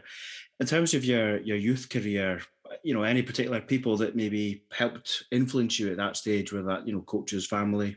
Yeah, um, good. To be fair, I signed for uh, Home Farm as a schoolboy team when I was, I think I was only eight years old. Me, my older brothers, they played for them as well, so it was handy for my dad to travel over. They were kind of the big schoolboy team around at the time, and probably one of the best in the country. So I played for them with a, a manager called Harry McGuinness. He was brilliant with kids. I always remember him being good fun and being brilliant with the with the young kids. So I've coached my little lad nowadays, so I know how difficult it can be and the patience you need. So looking back, he was really good. Um, to be fair, all my coaches at underage level were, were really good. They're just they're just good around kids and, and making sure they're enjoying their football. It's not it wouldn't be too strict back in Ireland in terms of tactics and stuff like they do nowadays. It was more just about enjoyment and making sure lads done their best. Um, spent most of my youth career at Home Farm. Went to Cherry Orchard for a year. That was a very good side. Had a lot of good players, and then ended up at Crumlin. So that was just before I moved away. I was I done about two years at Crumlin, and I think we we won most of the national trophies and stuff like that. Had a good squad. Quite a lot of that team ended up going away. Um, but I played with quite a few players around the Dublin area who, who ended up playing in the UK. Actually, think Willie John Kiley. Sorry, I think Willie John Kiley was at Aberdeen as a young lad. I'm not sure if he ever made it to the first team. He was in Aberdeen's youth setup before I got there. Oh yeah, remember that name? Yeah, I remember the name. I always remember he went- he went off to Aberdeen. I think he played back in Ireland then for a few years, but he he he he made it at Aberdeen for a while. Yeah, I'd forgotten. Yeah, you're right. I don't know if he. I can't recall him actually getting a debut, but I do remember the name. So he must have been in and around uh, at the point in time. So, uh, given that uh, Willo Flood and Johnny Hayes are sort of you know plus or minus a couple of years from you, and and grew up in a similar area, were you aware of them at the time, or was that just later on when you got to play with them? They kind of played a couple of years above me, um, so I, I knew Johnny through the Irish. When I got involved in the Irish underage teams and stuff around the place, I um I knew I knew who they were. Johnny was obviously a big name growing up, as was Willo Flood. Um, Willo more so was more of a name because he was a a couple of years ahead of me. But I always remember uh, there's a there's like a national place where you go to play games and cup finals and stuff. And Willo, I think, had made it across to Man City at that time as a young lad. And remember when the Irish coach kind of brought him across to say hello to us. We were only kids at the time, just to say hello and basically give us a bit of a cheer up for the game and and introduce himself. And we were obviously obviously aspiring to try and get across to, to UK to play football as well. So it was, good to meet him. But I wouldn't have actually known Willo really too much until probably the summer before he actually signed for Aberdeen. I, I bumped into him on holidays um, Portugal just before he signed for Aberdeen and we ended up on the piss for a while. Not a great drinker, Willo. Oh, so before that, I- I knew who he was and I knew who Johnny was, but I didn't really know um, Willo before I bumped into him too much on the holiday. we uh, we had the pleasure of speaking with Willo very recently. He's a hell of a character, isn't he? Oh, brilliant Willo. Yeah, he's top, top fella. One of the moaniest men I've ever met in a dressing room, but brilliant, brilliant lad. Like, So yourself, when you were a young player, always a striker. no, believe it or not, I used to be a pacey right winger. I don't think many people believe that these days. Um, yeah, no, as uh, me thing growing up as a kid was, was very quick. Um, was quickest in my legs and skills and stuff like that. So uh, I was pacey winger. That's how up to probably around 15 or 16, and then I kind of drifted on up front more. So and became a forward. Um, that's probably why Dad used to play me on the left wing. He's seen glimpses of that. I was just gonna say that must be he must he must have been watching you back then. seen that pace and trickery I had. So he used to put me on the wing. But, uh, yeah, no, so played as right winger mainly as a kid growing up just because speed used to just literally kick the ball on the line and run past people. But um, I don't know where I lost that. I think I lost around 17 when I broke into the first team. I, I, seemed to, I got an injury and I think I got a bit top heavy. I never lost it. So uh, come the summer 2005, you make the journey across the Irish Sea to sign for Stoke City. Were there any other clubs that were interested at the same time? Yeah, I was kind of late in terms of moving abroad. Um, most of the, the lads I would have played, I kind of went away at 15, 16. I was 17. I was finishing my education. My parents were big on making sure I got some sort of education behind me if I did manage to get away. Um, I'd been on trial at Forest a couple of times. They were quite keen to sign me. Um, went whereas I'd been at Plymouth, I'd been at Bolton, not loads. I'd been at Reading. I was unlucky at Reading. To be fair, I think they'd signed Shane Long and Kevin Doyle a couple of months previously, and basically said we can't sign another Irish striker, but they would have liked to take me. So I wasn't too sure I was going to get away. I'd applied for a university and stuff in Ireland to do physiotherapy. I thought I had to start looking at a career back home because I wasn't sure I'd actually make it across. Um, and then I just remember going to, to Stoke and I got literally got off the plane, went on a trial game. I think I scored a goal or two, and straight out the game, the the U team manager told me to look to sign me. So it was between Forest and um, Stoke, and I actually happened. I was leaning towards Forest but at the time. I bumped into a guy called uh, John Devine, who I knew through my youth thing, and he knew a, a man called Terry Conroy, who was a bit of a legend of Stoke, and he he made it happen for Stoke. So I I ended up going there, and luckily it did. It went quite well for me. Excellent. Um, so you mentioned there that you were 17 when you made the move from Ireland. So you're maybe a little bit more mature than, you know, if you'd maybe moved a little bit younger. How did you find moving to England? You know, moving from away from your family, a whole different country. Um, it wasn't too bad to be honest. I was in Diggs for a first couple of months. Um, I had a Brazilian lad called Adriano. He was a nice kid. Um, was in Diggs, and then eventually ended up getting an apartment. My folks would come over. My dad used to travel over nearly for all the games, so the weekends I'd see them. I'd get home some weekends back to Dublin because it's such a short flight. You get cheap flights back and across, so it wasn't too bad. And I got into the first team setup. We're in about four months, I think. I'd been started with the first team. So as soon as that happened, I kind of I didn't want to be going home really. I wanted to be staying there as much as possible. Um, but I settled quite quickly. I was quite mature for my age at that at the time, and it was okay to, to being on my own. Um, I say parents were over quite a bit because it's just me and my brother. I wasn't like I had a massive family back back home that I was, I was missing out on. Um, but yeah, no, I settled quite well, and thankfully the football side it's going well, so it, it makes it a lot easier. As you just touched on, by January um, of 2006, you're getting a first team debut, coming off the bench for an FA Cup third round tie at uh, Tamworth, coming on for the final 10 minutes and the whole of extra time. Stoke eventually come through on penalty kicks. Did you have any indication from the manager that you were likely to get a run out in that game beforehand? No, I knew it was, I knew it was on the squad and I'd been kind of informed of being on the bench. I was obviously just delighted to, for, for that side of it. Um, Paul Tamworth, I think at the time, were probably conference. We were the championship. Um, I think we drew, I'm not sure it was nil all or one all at home. I always One all. Yeah. And then I just remember getting on the bench and it was kind of a lively atmosphere, if you can imagine, because I was at their ground. Um, and I got sent out to warm up. Obviously, very nervous, but I just came on um, for a corner about 10 minutes ago. I say, I think we were one down at the time. And Michael Duberry just literally ran on the pitch. He was the captain at the time, said, listen, just attack the near post. So I ran there, managed to get my head on it. the keeper saved and it was dropped on the line and someone kicked it in. So I almost got my first touch in senior football. So would have been some start. But yeah, we eventually came through on penalties. I wasn't on penalties back then. Thankfully, I don't think it would have been a bottle on that one. But um, yeah, no. So I didn't really think I'd get on. I just thought it might be a bit of experience and be involved because I'd done quite well in training. But yeah, it's brilliant, obviously, to get on and make a debut so young. Can you remember what was going through your mind when the gaffer tells you to get stripped and you're going on, especially because the game's so finely balanced at that point? And as you say, it's championship versus conference at the time. So it's a, a big risk, I guess, from a manager sticking a guy in for his debut at that point. Yeah, I don't think you really think too much in terms of. I think when you're older, you think it's a bit of a banana skin, the pressure from the fans, what could the repercussions if you lose and get knocked out of the cup with them. Young lad looking to make your debut, you're just absolutely buzzing to try and get on the pitch and try and go and get a goal or do well.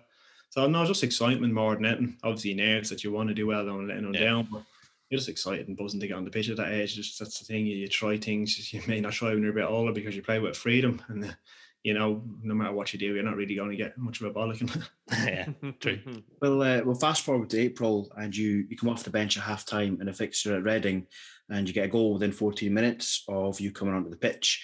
Can you remember? And I imagine you were probably delighted, but you maybe just describe what it's like getting that first professional goal. Yeah, I was delighted. I actually remember the game. I came on right wing, funny enough, in that game. I came on um, and uh, I, I got sent up top then after 20 minutes. I remember, I got- can't remember the name centre half, did a massive centre half. He was a unit. I remember going up top and as I said, I was only 17. I went up for a header with him first thing and he absolutely destroyed me in the air. I thought, oh, I'm not ready for this. Um, but funny enough, I got uh, my first goal, probably like most of my goals, was a, was a tap in, a rebound. remember Paul Gallagher cut in from the left, had a shot and the keeper spilled and we kicked it in about three, four yards, followed in and got a tap in. Let's go the other 150 of them I have, I think. so uh, yeah, no, uh, listen, I was absolutely delighted. Um, there was a big kind of a hassle for me folks at the time because they, they'd travelled over from Ireland to go to the game because they thought I'd be involved. Um, they'd stayed over the night in, in London, I think down Reading Way, and they realised next day that you couldn't get tickets. You had to go to Stoke to get the tickets to get in. So Ah, right. Actually drove up to Stoke Reading that morning to get back down for the game, and I think he's delighted he did because man watched the first senior goal. So yeah, no, it was a great feeling to get that goal. We got beaten. I think Reading went up that season. They were very good. Um, but yeah, just absolutely delighted to get your first senior goal. So, uh, following on from that, you you grab a hat trick in what was only your second first team start in a 5 1 victory over Mark McGhee's Brighton on the final day of the 2005 6 season, uh, which actually made you Stoke's youngest ever hat trick scorer. Uh, Can you remember much about that game? Yeah, I knew I was starting that one all right. Um, I it was last game of the season. I knew I'd- be getting a start. I think me and a couple of other young lads were involved in the squad. And I'd, I'd got a couple of sub appearances in between um, since then. I think I made me, me four start a couple of weeks previously against Coventry. We got beaten 2 0 maybe. Um, but yeah, I knew I was starting that game. So my folks again were over for that. And I was going straight home after the game for my nanny's birthday. So I was looking forward to come back with a good result. Um, yeah, I just remember, I think I got a goal early on. It was like a, cut back on the edge of the box. Someone slipped me in and I managed to finish and confidence sky high after that. So to go and get a hat trick, obviously at that age, was a brilliant experience and obviously finishing the season on a high. Um, after the game, the manager, Johan Boskamp, his name was, um, just said to me, listen, have a great summer and come back for and you're going to get a lot, a lot of minutes next season. Um, me, I'm really impressed with you and really like you've great attitude. You've done great and look forward to next season. You're going to have a big, big season ahead. So make sure you rest up. Um, I was obviously buzzing going back in the summer. I think two weeks later, the club got sold and they sacked the manager. yeah. a lot of football's about time. And So uh, yeah, now they brought Tony Pulis in, who obviously wasn't so keen on young lads, but um, Yeah. so that kind of put a bit of a, a back burner on me for a time being. Yeah, it's uh, interesting you mentioned that 'cause that's going to be the next question. Um, so the people who own 365, that's who own Stoke, isn't it? Yeah, Peter Coates. Yeah. Peter Coates, yeah. So he brings in Tony Pulis. Finishing the season, you've come in making an impression. You're expecting to be involved. Pulis comes in, like you say, a very pragmatic manager would seem, builds his team around experience and units. You made 12 substitute appearances, but you made no starts. Was there like any conversation with him regarding the way he saw you? Did he just not fancy you, or was he the kind of manager that would say that to you? No, not really. But I, even to say, I would never really go and question managers why they're not playing. I'd just do my best and keep my head down. If, if the manager wants to pick you, they're going to pick you. At that age, I was only young. and Tony Pulis, obviously experienced manager, and he brought in a lot of uh, experienced, fit, big lads. Um, I was obviously not the biggest, or the quickest, or the fittest, so um, I was more of a goal scorer and wanted the on pitch. But um, now we get to fair, he gave me a few starts, and I can never say anything bad about the man. He, he didn't it didn't suit me in terms of he came in his style, and probably limited my chances as a player under him. But the job he done for the club was incredible, and you can't you can't complain because the results he got and, and what he actually achieved with the football club was incredible. But yeah, now in terms of being a young lad there, it probably didn't suit us. Um, I remember getting back in the summer that summer when a few of the lads had, I think worked under him previously and basically gave us a heads up that listen, we're not getting much of a look in here under the new manager. You'll go for experience every time over us. You, you'd be very lucky to get games. So I did actually get a couple of games today. Got a couple of sub appearances. Majority of them, I think, the last five, ten minutes of games getting thrown on to try and nick something. But I never really got a start or stuff like that. So I kind of understood I needed to get on loan then towards the end of that season and try and get some first team football somewhere and, and play regular because of how well the fourth season had gone. Yeah. So, a bit, bit stop start. So um yeah, no, listen, I can't say anything bad about the man. He's, he's a nice fella. He, he done an unbelievable job. But for me, as a young lad, that just didn't suit me at the time. Yeah, absolutely. I mean, and, and you just touched on it. Like in March 2007, you make the loan move to Yeovil. Um, made three appearances there before you returned to Stoke, and then after the close season, you made the move to Chesterfield on a four-month loan, 22 appearances, six goals, and that was followed up by another loan then at Bury, uh, 16 appearances, and then three goals. And at the same time, all that's going on, Stoke have got themselves promoted to the the English Premier League. They finished in second place that season of the Championship. Were you then out of contract in that summer, or was there a decision made to to let you go? No, um, was decision made. I remember coming back for pre-season. The club had obviously gone up. Um, I was desperate to try and get some. I'd have forced my way in and, and be around that because the club was going into the Premier League. I thought what experience this could be if I could keep my head down pick up a few lads, pick up injuries. You never know, but they think they just literally paid us six or seven million for Dave Kitson at the time. I think they brought in another striker. Um, we'd already got a number of strikers there, and, and Tony Pulis basically said, "Listen, there's clubs in for you on loan. Do you want to go? You're not really going to feature. Um, I was being told Inverness were in for me at the time. To be honest, I didn't know where Inverness was at the time. I wasn't sure where it was. I honestly didn't know what part of Scotland it was. Um, was told they were interested. Kind of batted it away and said, "No, listen, I want to stay here and fight for a spot over pre-season, see if I can impress." And he basically shut me down. and Said, "Listen, I've just spent six million on a, a forward. You're not going to play here."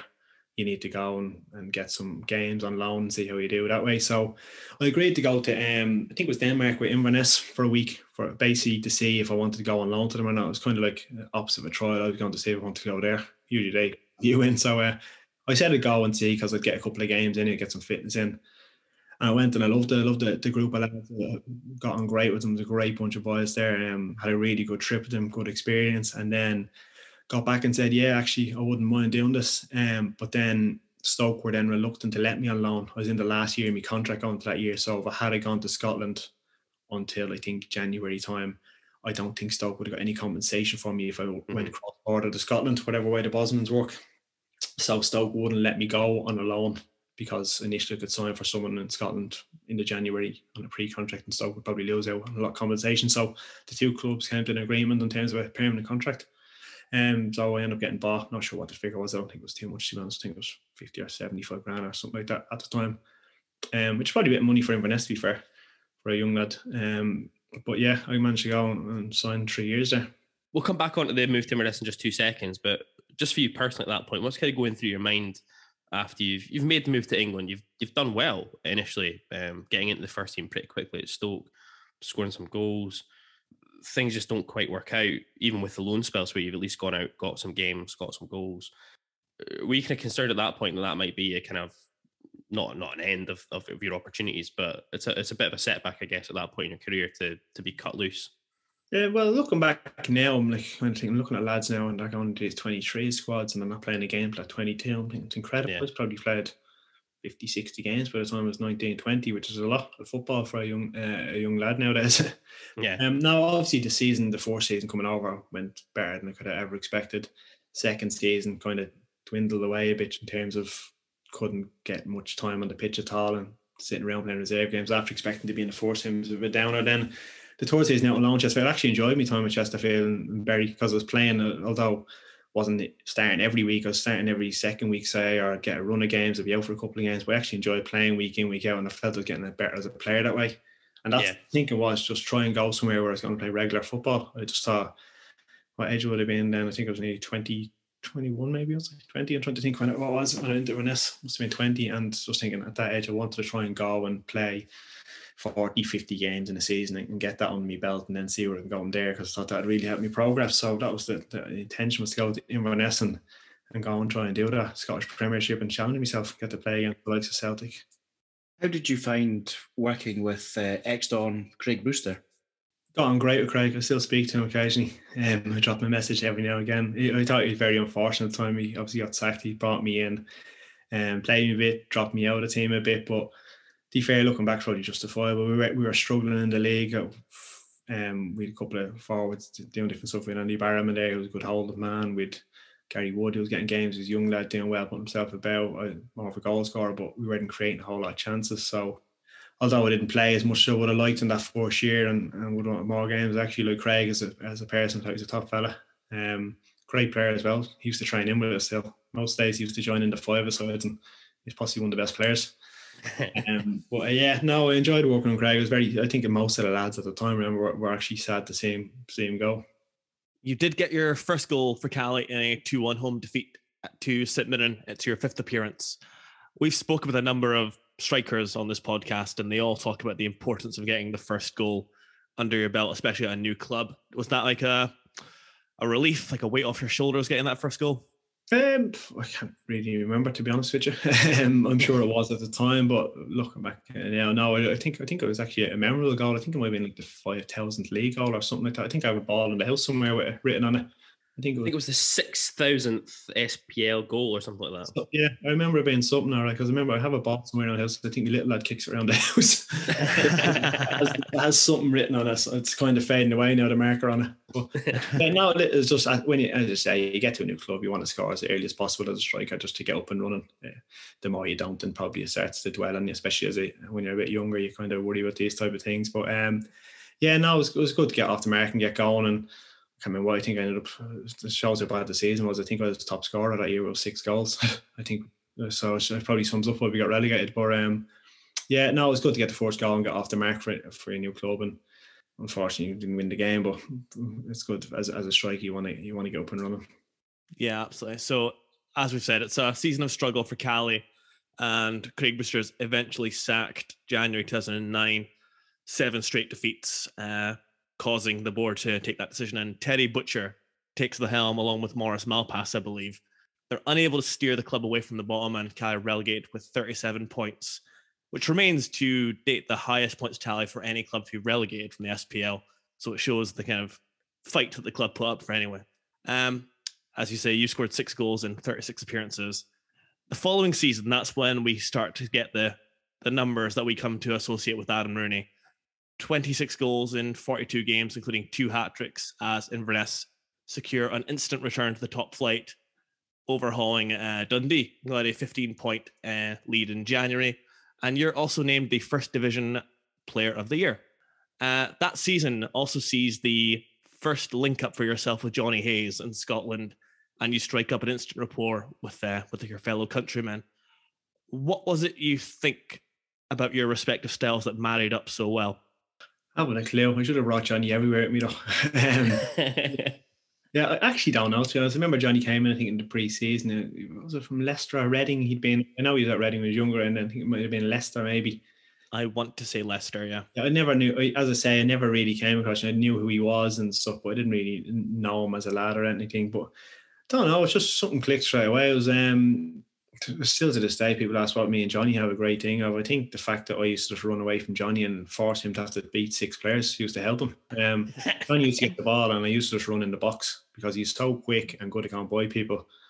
I used to just leave him to it. Um, and I think it suited him just having someone to run it. And he just used to put the ball in. And thankfully, he used to put some great balls in the box. And fair, I've got a lot of goals, but when you get service that's regular and you know where someone's going to keep putting the ball, it makes it a lot easier. And um, when you have that understanding with someone, and to fair, it me, Johnny, and Richie. We used to call the, or the Irish trio front people used to call us. But yeah, now we, we just got on so well off the pitch as well. We had, we had good crack, go banter around the place. We got on well. Richie's a bit older than us, but still to this day, the three of us will have a chat together. Um, but yeah, them two were brilliant for me. Um, the, the amount of balls he used to get in the box into dangerous areas and the, it made it a lot easier on me to be honest. Um, I don't think I'd actually started that season very well. Terry Butcher wasn't really having me. I don't think from when he came in initially. Um, I think in the summer when we got relegated, I spoke to him. He said, "Right, we've been relegated. We're going to need your goals next year to get us up." So I thought, right, surprise because I hadn't played a whole lot under him. Um, and then I think the agent rang him later that day and he just told him you can basically if you can get someone to take me, take me. Um, so I don't, I, wasn't going full of confidence that he wanted me there. Um, and then I just remember, I think it was Morton at home that season we played. I've been working hard. I've been in a lot away from the football club. I've been working with a personal trainer, the gym, trying to strengthen myself up and to keep myself in shape and make sure if I got a chance, I was ready. And started against Morton at home. I think I banged in a hat trick, and I don't think I, I missed the game after that for Butcher. Um, so we, we got on brilliant after that.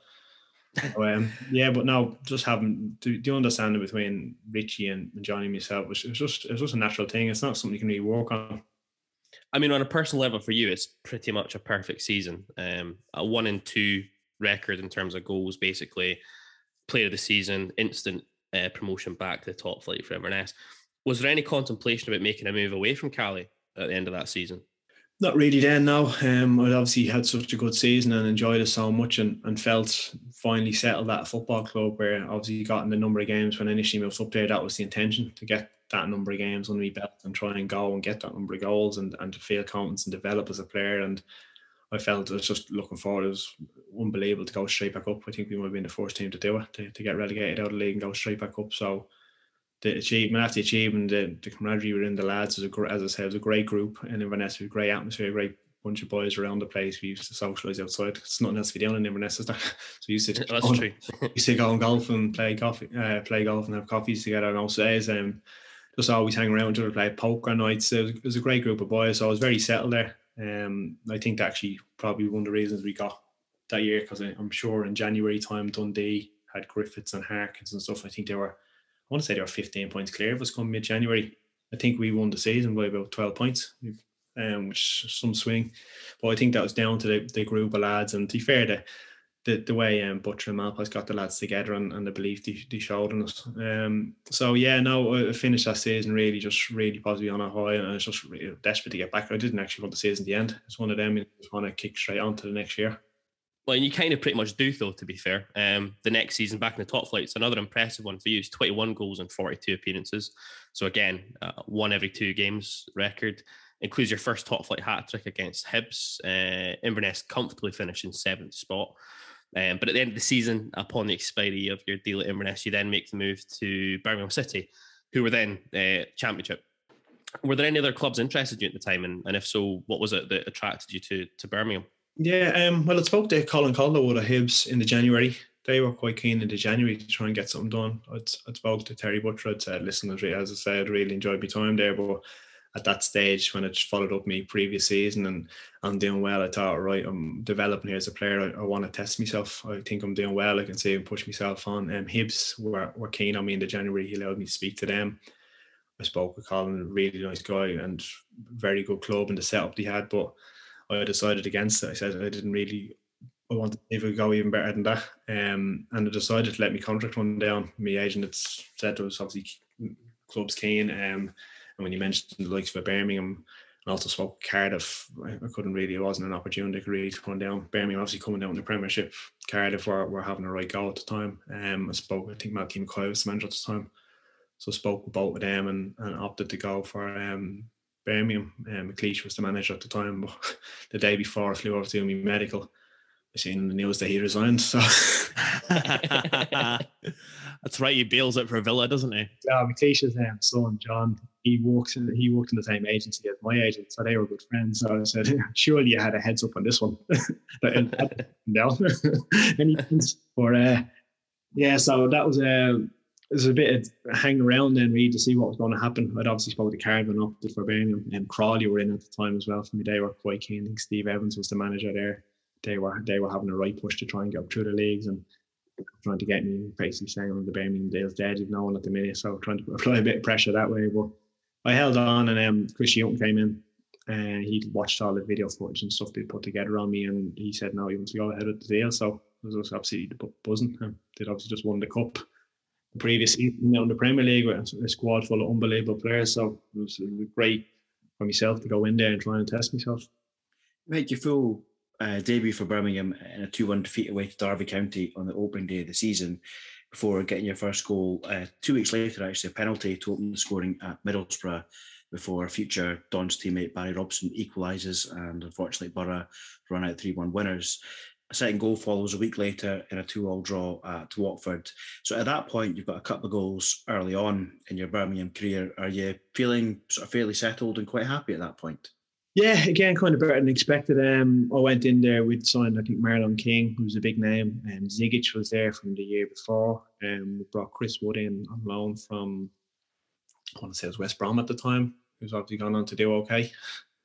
trying to think who else was there. But yeah, so those those forwards there and a new sign for Birmingham coming in and Scottish Premiership from Inverness that I was going to have to really try and force my way in. I mean, I wasn't expecting to go in and be a main starter, and I thought I'd have to walk and grind away and hopefully wait for an opportunity and, and then take it. But I can't remember what. I think Zigic might got injured, Marlon King got injured, and it turned out I ended up getting a lot more games at the beginning of the season than I'd expected. I think we played preseason friendly in Cork. we scored on that in my first game, and then we played Everton just before the season kicked off. We beat them 1 0, scored on that. So I'd hit pre-season pretty well. Was feeling confident, feeling good, surrounded by very good players, and just keen to kind of impress and work hard. Um, and then obviously it's good to get a couple of goals early on at that level, um, just to show that you are capable. So yeah, it was obviously it was, it was a great start. I must mention Robbo though, because he was brilliant that game. It killed me to, if he sees this. I hope he doesn't listen to it. To be honest, you won't sure. He was, he was he was brilliant that season for Middlesbrough. So yeah, uh, like you said, it was always good to get goals, and there is probably that element of Birmingham fans saying, "Well, why are we taking a guy from Inverness? What's this all about?" So it's probably quite good to get everyone on side early on. Uh, and obviously, the best way to do that in your position is to, to put the ball in the back of the net. So, uh, following on that, uh, unfortunately, appearances start to, to dry up from the end of September. You make a few sub appearances, although you do start and score the only goal in a 1 will, uh, 1 0 win over Maribor actually in the Europa League. Given that your your appearances had sort of tailed off, any anyone give you any particular reason for that, or is that just kind of one of these things? That's what happens. No, to be honest, as I say, I started more games at the beginning of the season than I'd expected, and I hadn't expected to make that many games. I'd, I'd done all right, um, but with with a as I say, with Marlon King come back, who had been brought in, I think, as the main striker. Zigic was there on, on massive wages and obviously played in the Premier League the year before, so I knew I was up against it. And then were back fit, and I had to battle and, and wait for me opportunities. Chris Wood had come in and done well. He'd scored goals. He was a goal scorer as well. I think we brought another lad in from Portsmouth at the blind Husklap. I think I can't remember his name to be honest.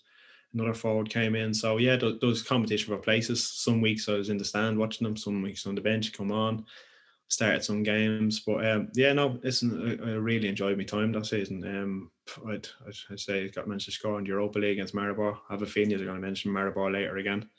Um, I'm guessing that'll be a question. We might. Yeah, that might be a question. yeah, so I've scored against them. yeah. yeah, no, so I managed to score in Europa League against them.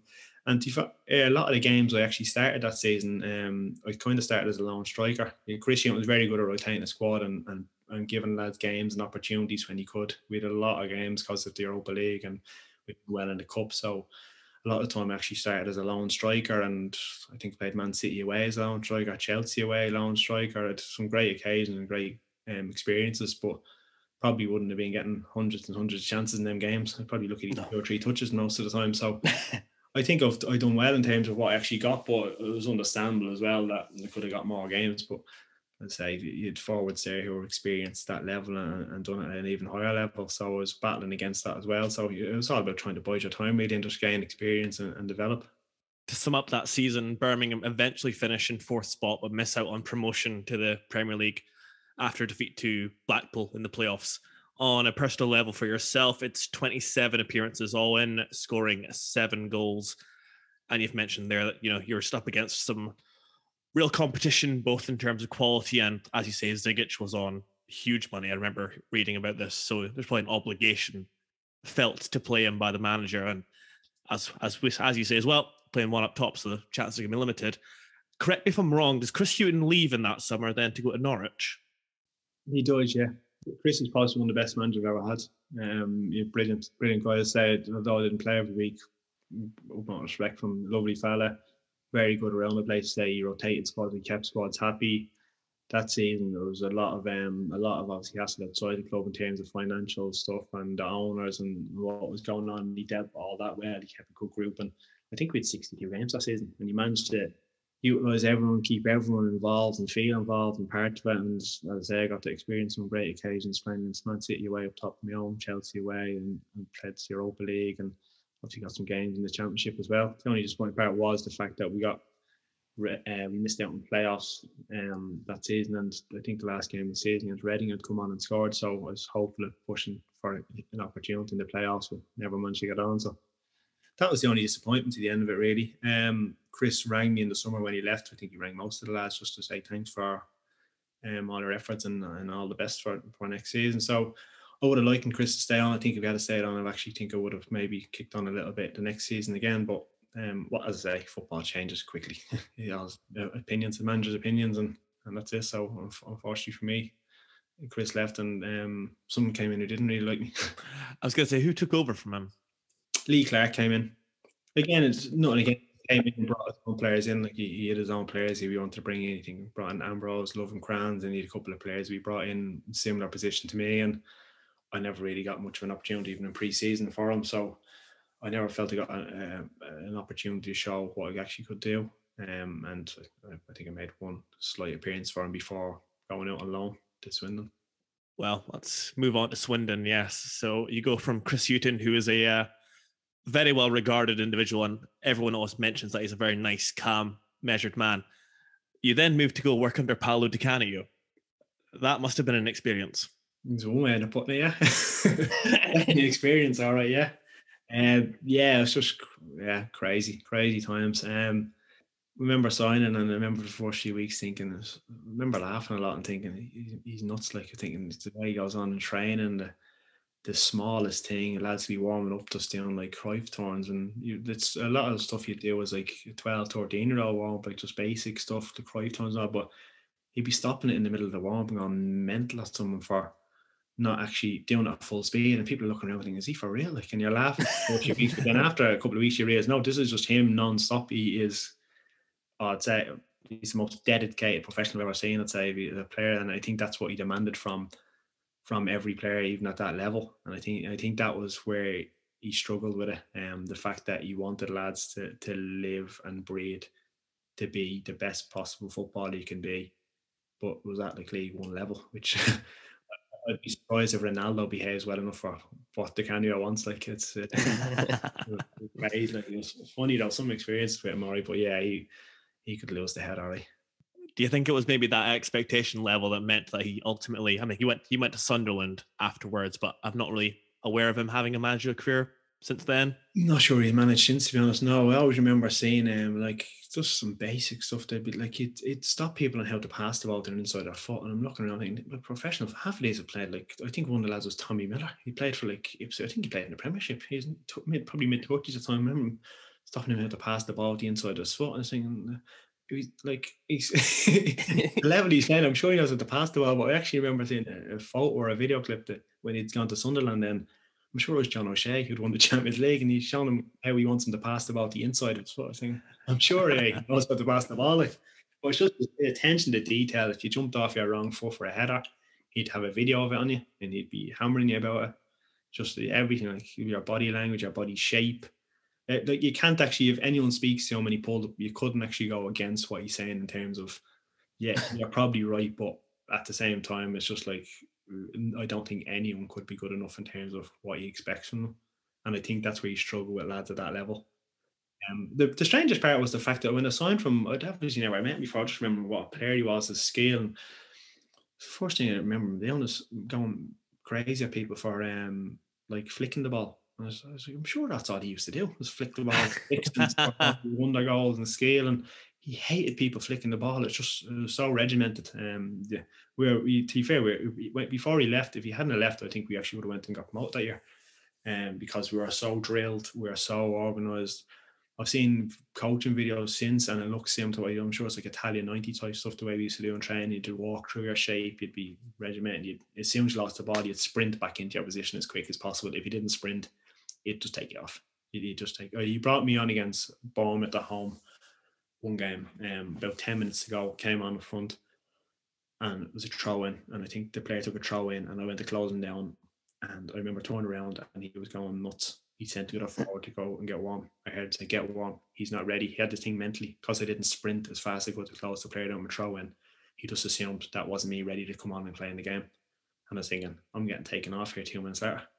And then we got a free kick a minute later and scored. I think we beat Bournemouth 4 0 or something at the time. And I scored about two minutes later and got left on. But I remember thinking, I'm getting taken off two minutes coming on because I didn't sprint to his liking. But the, the like he dragged, it was the famous one when he took um, Wes Foderingham off. Yeah. My, Yeah. That was my debut. Five of us signed the night before. He told us, ready, always warm up properly because no problem making subs in the first half. I didn't think he was talking about the keeper though.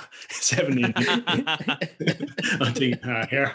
But uh, yeah, no, yeah, some experience under him. Like I've never experienced anything like it. But as I say, he actually had us so well drilled and, and so regimented, and we were we were a very good side with some good players, and that was a very good squad of players. All in all, it's 33 appearances with 10 goals. It's a pretty tidy return for yourself as Swindon just miss out on making the playoff final, beaten on penalties by Brentford in the semis. Shay Logan was in that squad, For the ah, for the Brentford team team, that Brentford team. Uh, by all accounts, we are un- of the understanding there was an agreement in place. We were going to make a permanent transfer to Swindon. Is that right? Yeah, I can't say too much on this. yeah, there was um there was something there. Yeah. I'll go into the next section and you can decide if it's appropriate or not. So I was just going to say, as it is, uh, Swindon Town, new owners query the validity of the requirement to purchase you, and you end up signing a two-year deal with uh, with Oldham. Um, instead, I guess that's the way these things maybe go.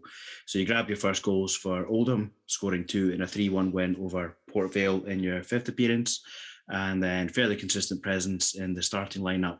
But I think, and again, this is just what you find in a Google search. The I read somewhere that you weren't particularly enjoying life at Boundary Park. Is that fair or accurate, or is that just something that's out there?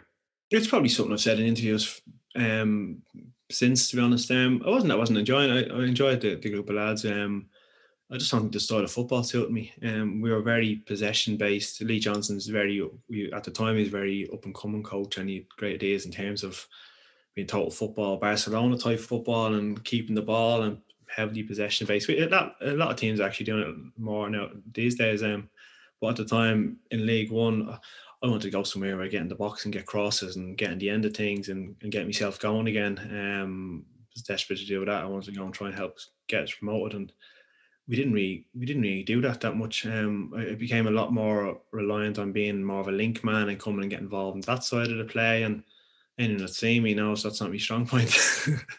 um, so yeah, no, I just I just don't think the team suited me to be honest. And when you're in a team that you don't think suits you, it's it's not really the most enjoyable. Um, you want to be, I wanted to be in the box getting on the end of crosses and stuff, and we weren't really doing it. We're keeping a lot of game possession. We were keeping hold of the ball. We were we were moving it well, but then we go and a team would kick the ball long and they beat us one 0 or and that type of thing. So frustrating at times um, to play in. But uh, and I I wasn't myself playing my best football. I was obviously a bit dismayed over the holes. what happened with Swindon and.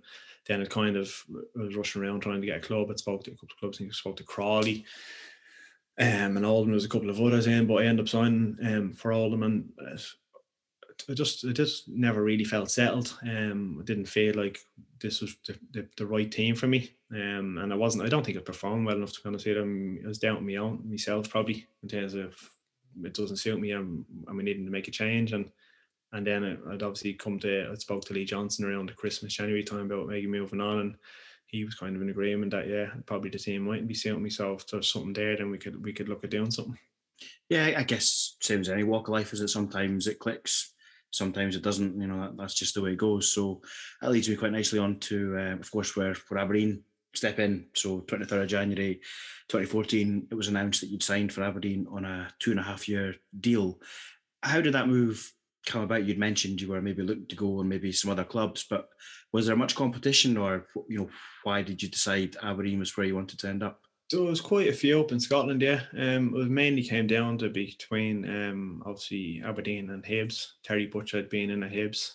Um, I'd, I'd spoke to them, so Terry and Maurice were there. I'd obviously known them every time. I, in Inverness, and I'd obviously spoke to Hibs previously as well before actually going down to England from Inverness. So I'd gone and seen the facility, seen the setup and how good it was. Um, I'd spoke to Willo in the summer previously before time when he was off the um when he was off to Aberdeen, and I'd kept an eye on them since because of him. I knew Johnny was there.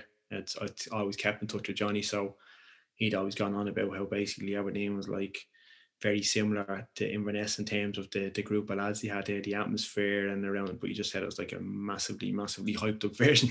Um, he said you can't go anywhere around City without looking for an autograph or a photo, and it's brilliant. And I was thinking, Johnny's a bit of a spoofer. He's probably lying. No one's asking him for a photo. um, thinking, uh, how, much is he being honest here? And I actually rang John Robertson at Inverness. Um, I knew him time at Inverness, and I asked him what he thought would be um, best suited to me because I said I wanted to go somewhere. I was going to actually go and get chances and, and score goals. Wanted to get go, going again, and he, and he said he'd definitely recommend Aberdeen. He said the job they're doing there at the minute, how, how they're playing, and you can only see it going really one way. And and then I just decided to go for it. I spoke to Derek McInnes before. Um, well, it, when I was at Inverness originally, I, I think they were sniffing around to try and take me to St Johnstone at the time.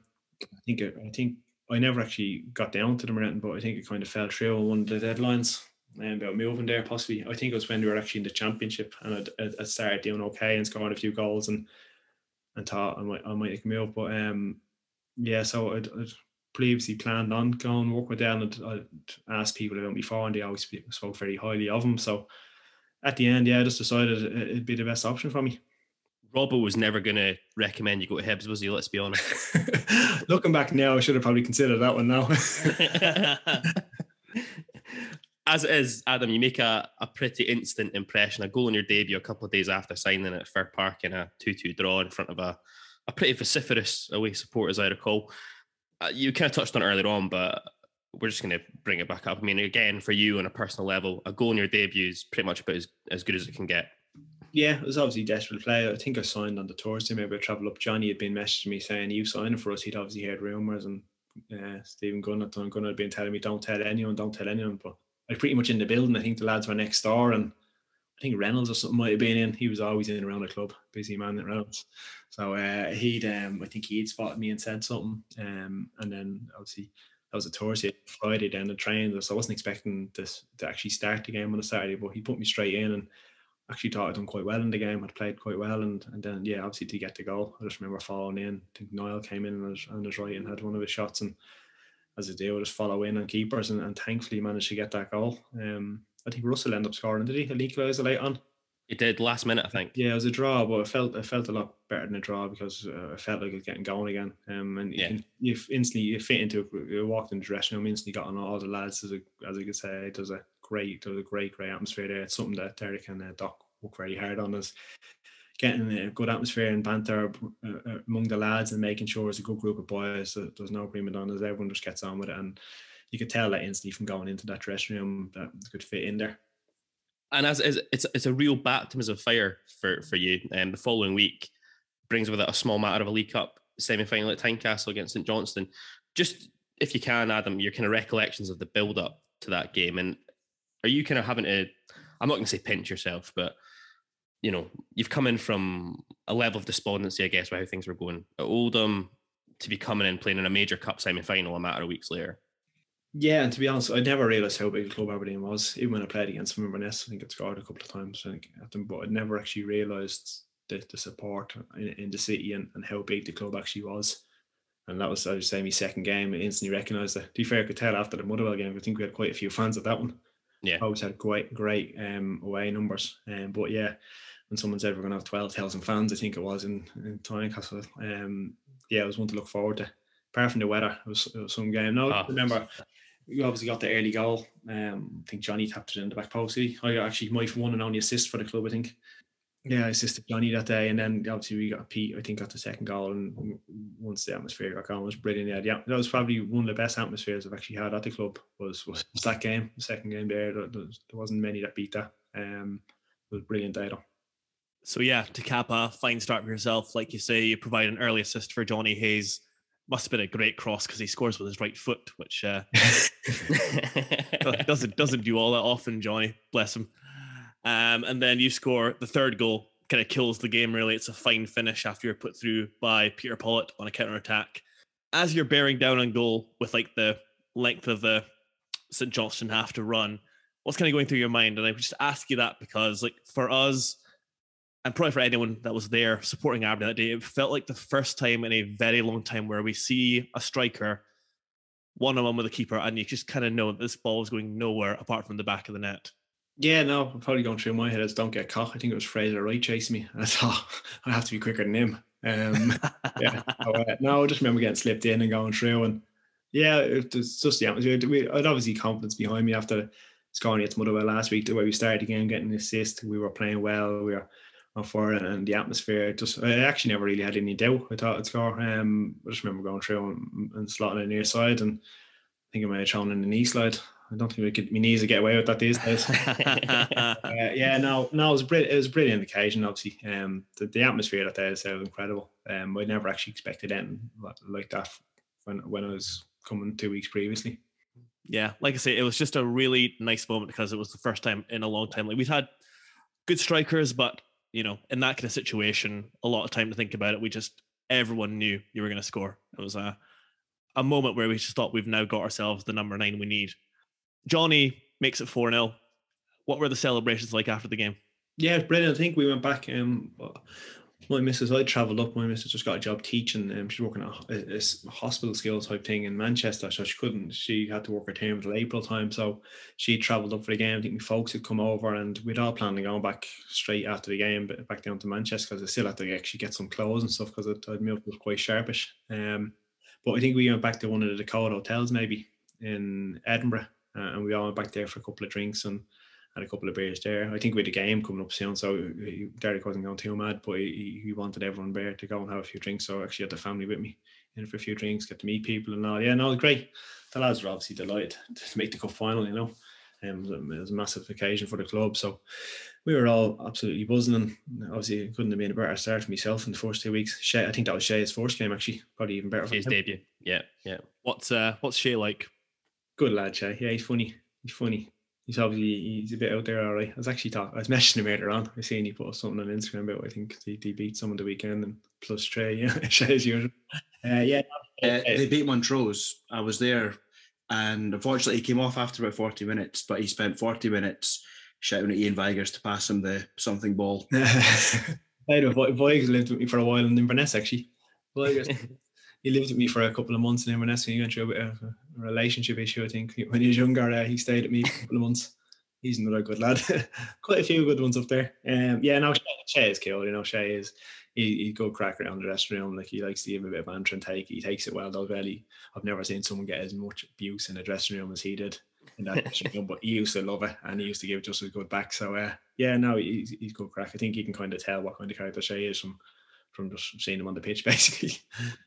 So yeah, so we'll move forward from the the semi final. Uh, Don's in a really good run of form, uh, bolstered by by your goals. Actually, became the first player since uh, Jock Pattillo to score in your first four consecutive league games. Aberdeen sweep past Celtic twice in the space of a month, with you scoring in the league fixture at Pittodrie.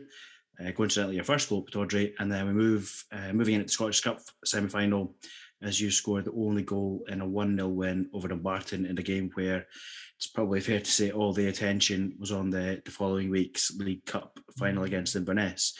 Can you maybe just talk us through the week that led up to the Cup final? I mean, given your form since you'd come into the club, you must have been pretty confident that you were going to be starting. Yeah, well, I, I, I thought I'd be saying. I, I want to say I'd I'd hurt my knee. Was it Dumbarton the previous week? Yeah. Yeah. Um, I think I, uh, I, I want to say I kind of hurt my knee a little bit, and I kept it quiet to myself because I thought cup final next week. I don't want to be sitting in with physio all week and, and, and not training. So I kind of just trained through. But I think we went down to um the old course and we kind of done a. I think Derek's idea was to try and get us away from the city. Gone on about how big an occasion it was. He said the last thing you want to be doing is walking around the city having people all week saying you need to win this, you need to win this, and and just constantly, constantly thinking about it because obviously the lads were all delighted to be there and looking forward to it. So we actually went down to the Old Course Hotel and we stayed down there and trained down that way. I think we done a bit of a press thing down there as well. Um, and got us away a bit. It was, it was a lot more relaxed. Um, there's a bit of a games room down there. Lads could play table tennis and pool, and computer games and stuff down there. And you could have go for a walk around um, St Andrews. And it's just to try and get away from the city to try and take a bit of pressure off the whole occasion. I think. Um, so it was it was actually quite relaxed. The training was good, and yeah, everyone's just really looking forward to looking forward to the occasion, going and going trying and win the game.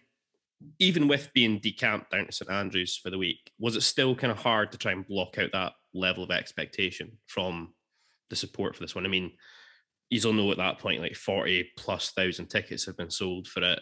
We went into the game as kind of heavy favourites. The weight of expectation, because it's 19 years since our last trophy win, it still must, even though you've been taken away from the city, it still must be quite hard to block that out.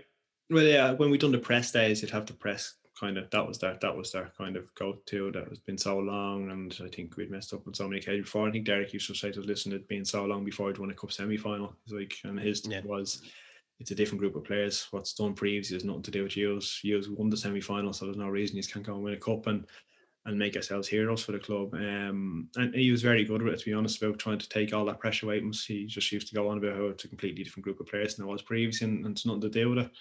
And and as I say, because we were down there, we were away from the city. There wasn't a constant chaff from everyone asking about the final and what do you think, and it was just the lads having a bit of crack, having a having a walk around, going for coffees, uh, training obviously, and, and then being able to relax and enjoy ourselves a bit in terms of playing games of pool or table tennis and that. So I think it was actually a, very good thing looking back it, although I wouldn't say that from the performance we put in. we'll come on to that in a minute.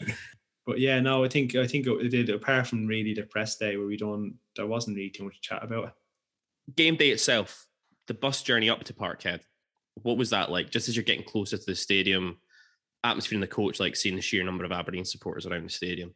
Yeah, it was incredible. Um, obviously you mentioned about the semi final and the number of fans we had there, the atmosphere created. You can't really comprehend how many fans we had at that game. When you hear there's a forty odd thousand heading down to you, you don't really think too much of it. You just think it's a number, and then you get there and you actually see the amount of it's just red everywhere. Um, remember driving in, I don't think it's really remember of the day the probably two bus journeys on the panel. Don't remember much. else about it. Yeah, but I remember going in there. All the lads were fairly impressed with obviously the turnout. Um, I think we had a bit of a video on the bus in terms of some of the season's best bits and stuff. Lads have done well and the run up in the cup. I think the lads that's got past Motherwell, haven't they? Had the earlier on the That's right, yeah. with 10 men. Clips of that and clips of the the semi final on the bus. So that was playing with some music and you could see all the fans everywhere. So it was, it was getting us hyped up, all right. Did they show Joe's red card just to rub it in for him? I can't remember. I remember he got sick for it, all right. I don't think they showed that in the bus though. Uh, so before the game, uh, it's possibly quite an obvious basic question, but what was the manager's message to the team? You've touched on the fact that he's kind of saying, you know, slip ups in the past, but that wasn't you guys. You know, different bunch of players. I guess he's just basically saying it's down to you guys now. It doesn't matter what's happened in the past. Um, how does he approach it and get you focused on that 90 minutes and not maybe focused on sort of that weight of expectation that is pretty difficult to escape? His basic thing was just to go out and enjoy it, but make sure you don't come in with any regrets in terms of give all you can to win it and make yourself heroes. He, he's mentioned how long it's been, but he's like, you'll be remembered forever at this football club if he's going to win this cup because it's been so long. Um, and his main thing was just to make sure you don't come in the door after the game with any kind of regrets. Um, and, and that was it. He had a few bits up and around the dressing room of kind of the pictures of lads on your on your dressing room. Uh, you have a little, you kind of have your own sections in there. You had your own um, drawers and all. And you had your pictures up of yourself and, and words about yourself and things you've done well. And it's kind of just to try and make everyone feel confident going into the game. I think so. Yeah, the, I think a cup final kind of takes care of itself in terms. I don't think a manager really needs to say too much. It's a cup final. You, you, as a player, these are the occasions you you play for and you dream of. So when you get there, you don't really need too much motivating. What were your, or maybe you can just describe for us your, your sort of thoughts and emotions when, although you've heard about numbers of people and you maybe see it start building up when you go into the coach, what was it actually like when you you step out onto the pitch before the game and then you actually, you know, you see it squashed in at the stadium and you know it's real. What what does that actually feel like? Yeah, no, you obviously you, you step out onto that side. I mean, you see the number, of, the sheer number of fans we had. The noise was incredible, yeah. Um, especially when if Inverness had fought maybe six, seven thousand, so we Yeah. completely dwarfed them like in terms of noise and support, and it's incredible because every side of the stadium you look to is just Aberdeen fans. Right, I've got the distinct pleasure of describing the game now, so let's uh, let's go through it. Shouldn't take long. 120 minutes of pretty, let's call it a stalemate. Uh, not really much in the way of chance. I think Russell Anderson hit the post Niall McGinn had a Niall McGinn had a good chance. I think it was a good block by the guy. It bobbled up in extra time, wasn't it? Yeah, exactly. Uh, so the game goes to penalties. Now, Derek McInnes, one of the things I really liked about McInnes was that he said that penalties are not a lottery. They're a part of the game and we should go out and believe in our technique and go out and win it. Was that a message that he'd given you guys in advance? Yeah, I think for two days previous, we everyone practiced our penalties, and what he'd do is he'd everyone after training, maybe saying a Thursday and a Friday at the end of the training, he'd go one end, Doc would go the other end. You'd have a keeper in each goal, and you would take turns being called down to take a penalty, um, to take a penalty on the keeper, and he'd walk back. So it's to kind of enact what what the situation is now. It, some people love it. I'm not a great believer in it because I think once you throw in the fans and the occasion, completely different than doing in training. I've seen a lot of people take penalties in training, flick them top corners and everything that comes to a game. It's completely different. So, but for some people, it, it lets you focus on terms of what you like to do and, and, and what you plan on doing. And to be fair for that, um, I was always gone down the middle. But most of my penalties previous, I used to always go across myself. I used to always go to the keeper's bottom right, but Ryan Esson was obviously involved at Inverness so one keeper in training used to save every penalty for me Inverness. Even when I scored penalties for Inverness, he saved them every week. And if it went the other way, he somehow knew it. So going into the game, I actually had a bit of doubt that if it went to penalties, if he was in goal or would give the keeper a heads up on what he thinks I'd do. I was a bit nervous. So I was actually practice on the Thursday and Friday, just going straight down the middle. so yeah, no, I believe it. I do believe that I think penalties are something you practice and it's it's not a lot. You can, you can keep obviously make a great save or go the right way or something happens. But in term in general, I think people are practicing usually have a fairly decent record. Was the order of the takers already kind of pretty much set up as well?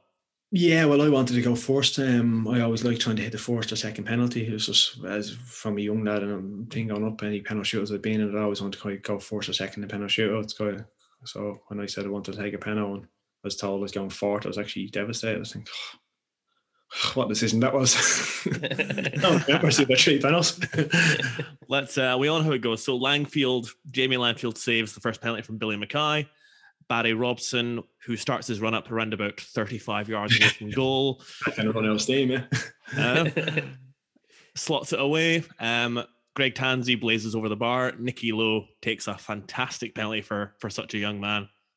And then Nick Ross scores, Scotty Vernon scores, Aaron Doran tucks his away, and then it's up to Adam Rooney. Did you realize, like, did you know walking up that, that if you score this penalty, that's it, it's all over? I was obviously doing the calculations in my head when I got to Aaron Doran that I was thinking, right, if he misses this, we've won. Um, but if not, then I can score, go and score the winner here. Yeah, so I, I knew going up right. I don't remember too much about jogging up apart from the shout. I think people were chanting Rooney. I, I think um, I usually have a little jog up and don't remember too much about it. To be honest, just remember the, the noise and the expectation and just basically shit myself thinking, don't miss this panel. thinking, yeah, don't just whatever you do, don't miss this panel. Um, and yeah, just focus just before I hit it. Um, pictured what I, would planned on doing the last few days, and I was just hoping that the keeper would jump one way. Didn't care which way he went as long as he got out of the way in the middle. So uh, yeah, once actually, once the ball actually went in the back of the net, if I, I can't really remember too much apart from sprinting off and absolutely delighted. Obviously that it's gone in. We've gone and won a cup. It's it's capped off. It's been an unbelievable couple of months. Yeah, I mean the penalty, like you say, it's textbook. High down the middle, just as you planned. Um, keeper dives to your left. Parkhead just goes bananas at that point. 19 years, 120 minutes, and then fucking penalties, as our ex chairman put it. But the, the long, long, long wait for a trophy is, is finally over talk us through just your own personal emotions, your thoughts at the time when you've already said, but when the penalty goes in, and maybe at that moment it all gets a bit hazy, but the moment where you actually get to lift the trophy and get to parade it on the pitch.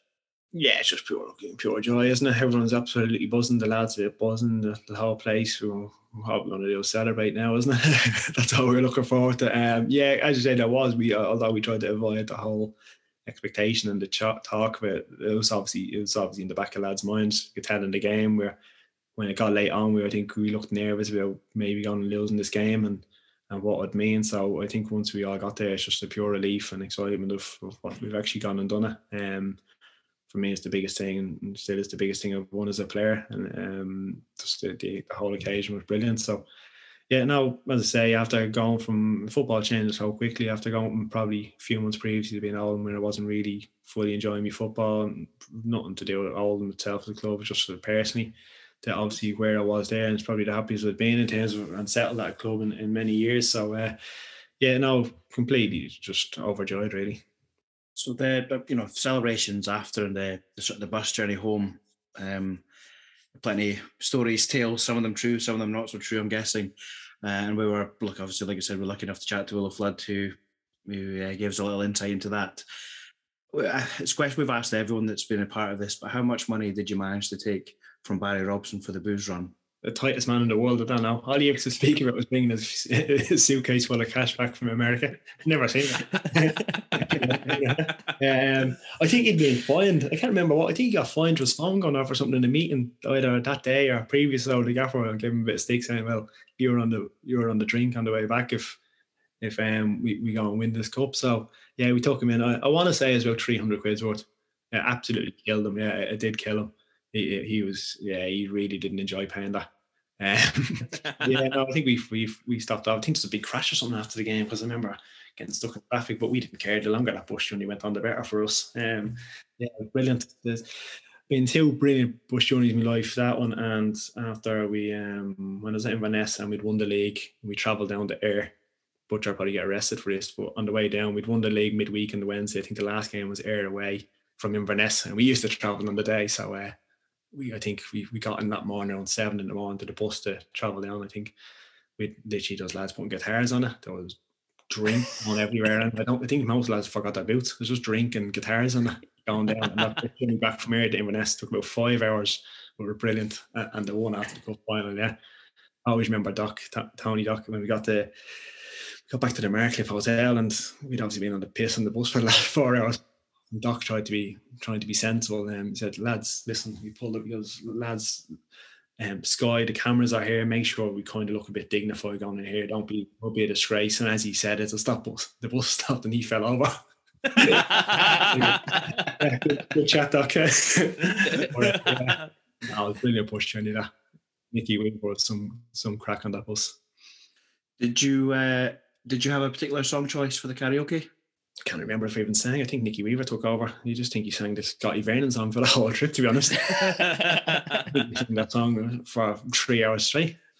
Or, uh, I can't even remember if I sang. But yeah, no, it was brilliant. The, I remember the doc sang The Wanderer. Uh, that was a long that was a, the longest song I've ever heard. Remember, yeah, I just remember Nicky Weaver singing the Scotty Vernon song every five minutes to start. Yeah, I think we heard that Cammy Smith just went through the entire Aberdeen songbook, basically. Yeah, I think so. Yeah, I can be doing a couple of versions. Yeah. So um, I'm guessing then for you, it's not it's not a bad start. A new club, barely three months in the door. Yeah, you know, League Cup winners medal in your hand, um, and you know, cementing your place amongst uh, legends of Aberdeen Football Club. I'm guessing that's probably a pretty good feeling, and maybe a lot better than you imagined. There might be three months into a new club. Yeah, I it couldn't have it couldn't have actually went any better, could have from that, at that point. Um, to come in and just want to help to get a couple of goals, play well, and, and establish yourself and get yourself. And it's coming into a team that was I'd obviously watched because I, I had an indication you might be interested for the past few months. I remember watching Aberdeen against Hibs, I think it was. I think Willo scored from about 30 yards, great goal. I remember watching games on Sky and actually remember missus saying to me, watching, I think Scotty Vernon played up front and he, he's brilliant in the game. It's like, what did he want you for? I, I, don't- I- I actually don't know. I said, I'd love to go to the game if I go there. Scott, Scotty's brilliant. What a forward, like brilliant hold, man. It's type brilliant goal scorer. And so I was, I was going there uh, basically ready to battle her out with Scotty or hopefully the two of us go up with Calvin's all the time and, and, and Josh was there. So I was thinking I'm going in, but it'll give me a chance. And just the fact that I knew he really wanted me gave me that a boost of confidence. And as I say, once you get a couple of goals early on and I, managed to keep scoring that they kind of established myself as, as the, the lead striker. So I couldn't have wanted it to go any better, really. The following week also sees the open top bus parade through the city of Aberdeen. You've said it yourself already, you didn't maybe understand or realize the size of the club prior to joining. And it's something that people say when they've come from out with Aberdeen or maybe from out with Scotland as a whole. 75,000 people in the city for the parade. What are your memories of that of that day? Yeah, it's crazy. Um, I'd been in an open bus before once with Stoke when they got promoted to the Premier League. I obviously wasn't part of the team, but I was I was on the bus because we'd gone up and as part of the squad, and I remember doing it. And I just for some reason going around Stoke, I remember there's a lot of people out about, but I kind of had an indication what it might be like. But in my head, it was going to be on a much, much, much smaller scale. Um, when he got on top of the bus and we thought, I wonder how long this will be. Many people show up, and then you turned down the street, and all you could see was people. It was incredible. Like um, there was nuts. I don't think any of the lads actually expected the turnout that that, that showed up. Um, no, brilliant occasion. It just show, goes to show what I meant to the city and where and how much like the football club actually means to the people in the area. And that's that's what I don't think a lot of people realise outside the club. I don't think people say Aberdeen's a big club. I don't think until you're actually part of it and and realise what what a well supported football club it is, and what it means to the city. Yeah, absolutely. Your first six months at Aberdeen sees you end up with nine goals and 18 appearances. So goal, a goal every two games. Satisfied with your work?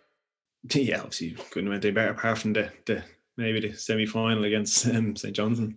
The rest, rest couldn't have been better. We've talked we've talked about that enough. We don't need to go over that again. Moving into the next season, it's it's a really impressive one for you. You hit the ground running with goals in the Europa League, two goals at home against um, Daugava Riga, Riga, before a hat trick in the return leg sees you become the first Aberdeen player since Mark McGhee in 1984 to score a hat trick in Europe. Before a gutsy nil-nil draw at Pittodrie against Groningen sets up a pretty tasty return fixture in the Netherlands. Uh, Willo Flood's nemesis Nick van der Velden, because it's him that signed him or tried to sign him to that deal in Bali after Oh, then wow. fucking it all up. he announces after the Pittodrie leg that the Dutch side are basically through. Now, presumably, um, Dale only had to pop that quote up on the dressing room wall for a team talk. Yeah, it's usually a thing, isn't it? People say, "Oh, was that up on the? Would you put that up on the door and stuff?" We actually did, I think. Um, I think everyone here, I think they said like eighty or ninety percent true. That's it done, never thought they were that great. Obviously, we drew Groningen and then we thought these would be a good side, but never actually thought they were that brilliant. And then I think we actually went there with a belief that we we're going to win this game. Um, it's a great stadium. To be fair, it was one of my favorite games that winning that over there because we quite a number of fans, a good atmosphere, and good stadium. I think just the fact that they they had been disrespectful in terms of thinking we're just going to walk all over them at home. So yeah, no, it was nice. Um, I think I got a penalty. Johnny got brought down. I think wasn't it for a penalty? And then Yeah. I've loved the keeper. I think it was a back pass. I've loved hits the bar, and now I got the rebound. So Yeah. yeah, it was um. Yeah, that was one of my favourite games actually for the Dons. I really enjoyed that game, that win over there. I think it probably stored up with, with the fact your man had said that the week before. Yeah, absolutely. I mean, the Euroborg was a good stadium. Um, it's the only one I've been to where you have to go under a moat to get into it. Yeah. Um, and also the only stadium I've been at where they house the away support in what is effectively a conservatory or a glass or a um, a greenhouse. I've never been as hot in my life as I was during that during that game. I mean, you touched on it there. Great start. Johnny gets brought down in the box 25 minutes. You're up on penos. Your memory's standing waiting to take that one because that's a critical one. It's, it's a potential first away goal in the tie. Yeah, there was a bit of pressure, all right, on that one in terms of trying to get us in the lead. But um, I've always, I've always had belief myself with penalties. As I practice them a lot, I always the day before we get a game, I practice. I know what- I know where I'm putting the ball the day before a game even kicks off. I'm going to take penalties and put them. So I practice them. Um, that one, I, I think I'd watched clips of the keeper. He'd, he'd gone to his left, I think, a lot, and I just decided um, I'm going to go reverse it this time. Um, and thankfully, it's gone in. I've hit it well. It's gone in bottom corner, and uh, I'm just obviously delighted to get off the mark there in terms of getting us getting us in lead. And then obviously we followed up with a quick goal not too long after. Yeah, absolutely. It's a fine lob off the bar. Niall McGinn lobs it in. The away support goes absolutely crazy again. We eventually see out a famous 2 1 victory on Dutch soil. Um, that sets up a tie with Real Sociedad of all teams. You'd think after beating one of the seeded teams last time out, you might get a slightly more favourable run at it, but not this time. And we kind of fall a little bit short on this one, eventually losing out 5 3 on aggregate after having the Spaniards on the ropes for a, for a large period of time at home. Just for yourself personally, obviously, you had the experience with, with Birmingham City as well in Europe, but did you enjoy the challenge of playing European football, getting to play against different types of players, different styles, etc.? Yeah, all I remember uh, Real Sociedad away was I think I was asked to mark the centre back. It's the fourth I had to mark man mark a centre half. Um, remember him looking at me thinking, why is that? I thought you were their best player. I think he's worth about 30 million. I can't remember his name. I think Barcelona. I think it was something Martinez. Um, Yeah. Barcelona or somebody had been after him. I think Griezmann had gone the week before. So he That's right, he yeah. was playing him and I just I just remember being told, right, when they have the ball, he d- stopped their left side of centre half having the ball. So effectively played as a, a man marker on the pitch against their centre back. Not sure I touched the ball too much in that game, but yeah, they were a, they were a different level them compared to um, Groningen. Groningen, good side. They had some technically very good players. Groningen, a left footer who used to shoot from everywhere. He had an unbelievable strike at the ball, but nah, Sociedad's that movement off the ball, the players they had, they were they were a different level. They were too good. The fact that we actually took it that close in terms of at home and we had them on the ropes a little bit was actually says a lot about the scope that current squad that squad we had there because they that they were way above our level. I know there's such a thing as professional respect and all that, but can I just go one step back or maybe two steps back? How shite were Daugava Riga? Best centre halves I've ever seen. The, the movement that day he couldn't cope with.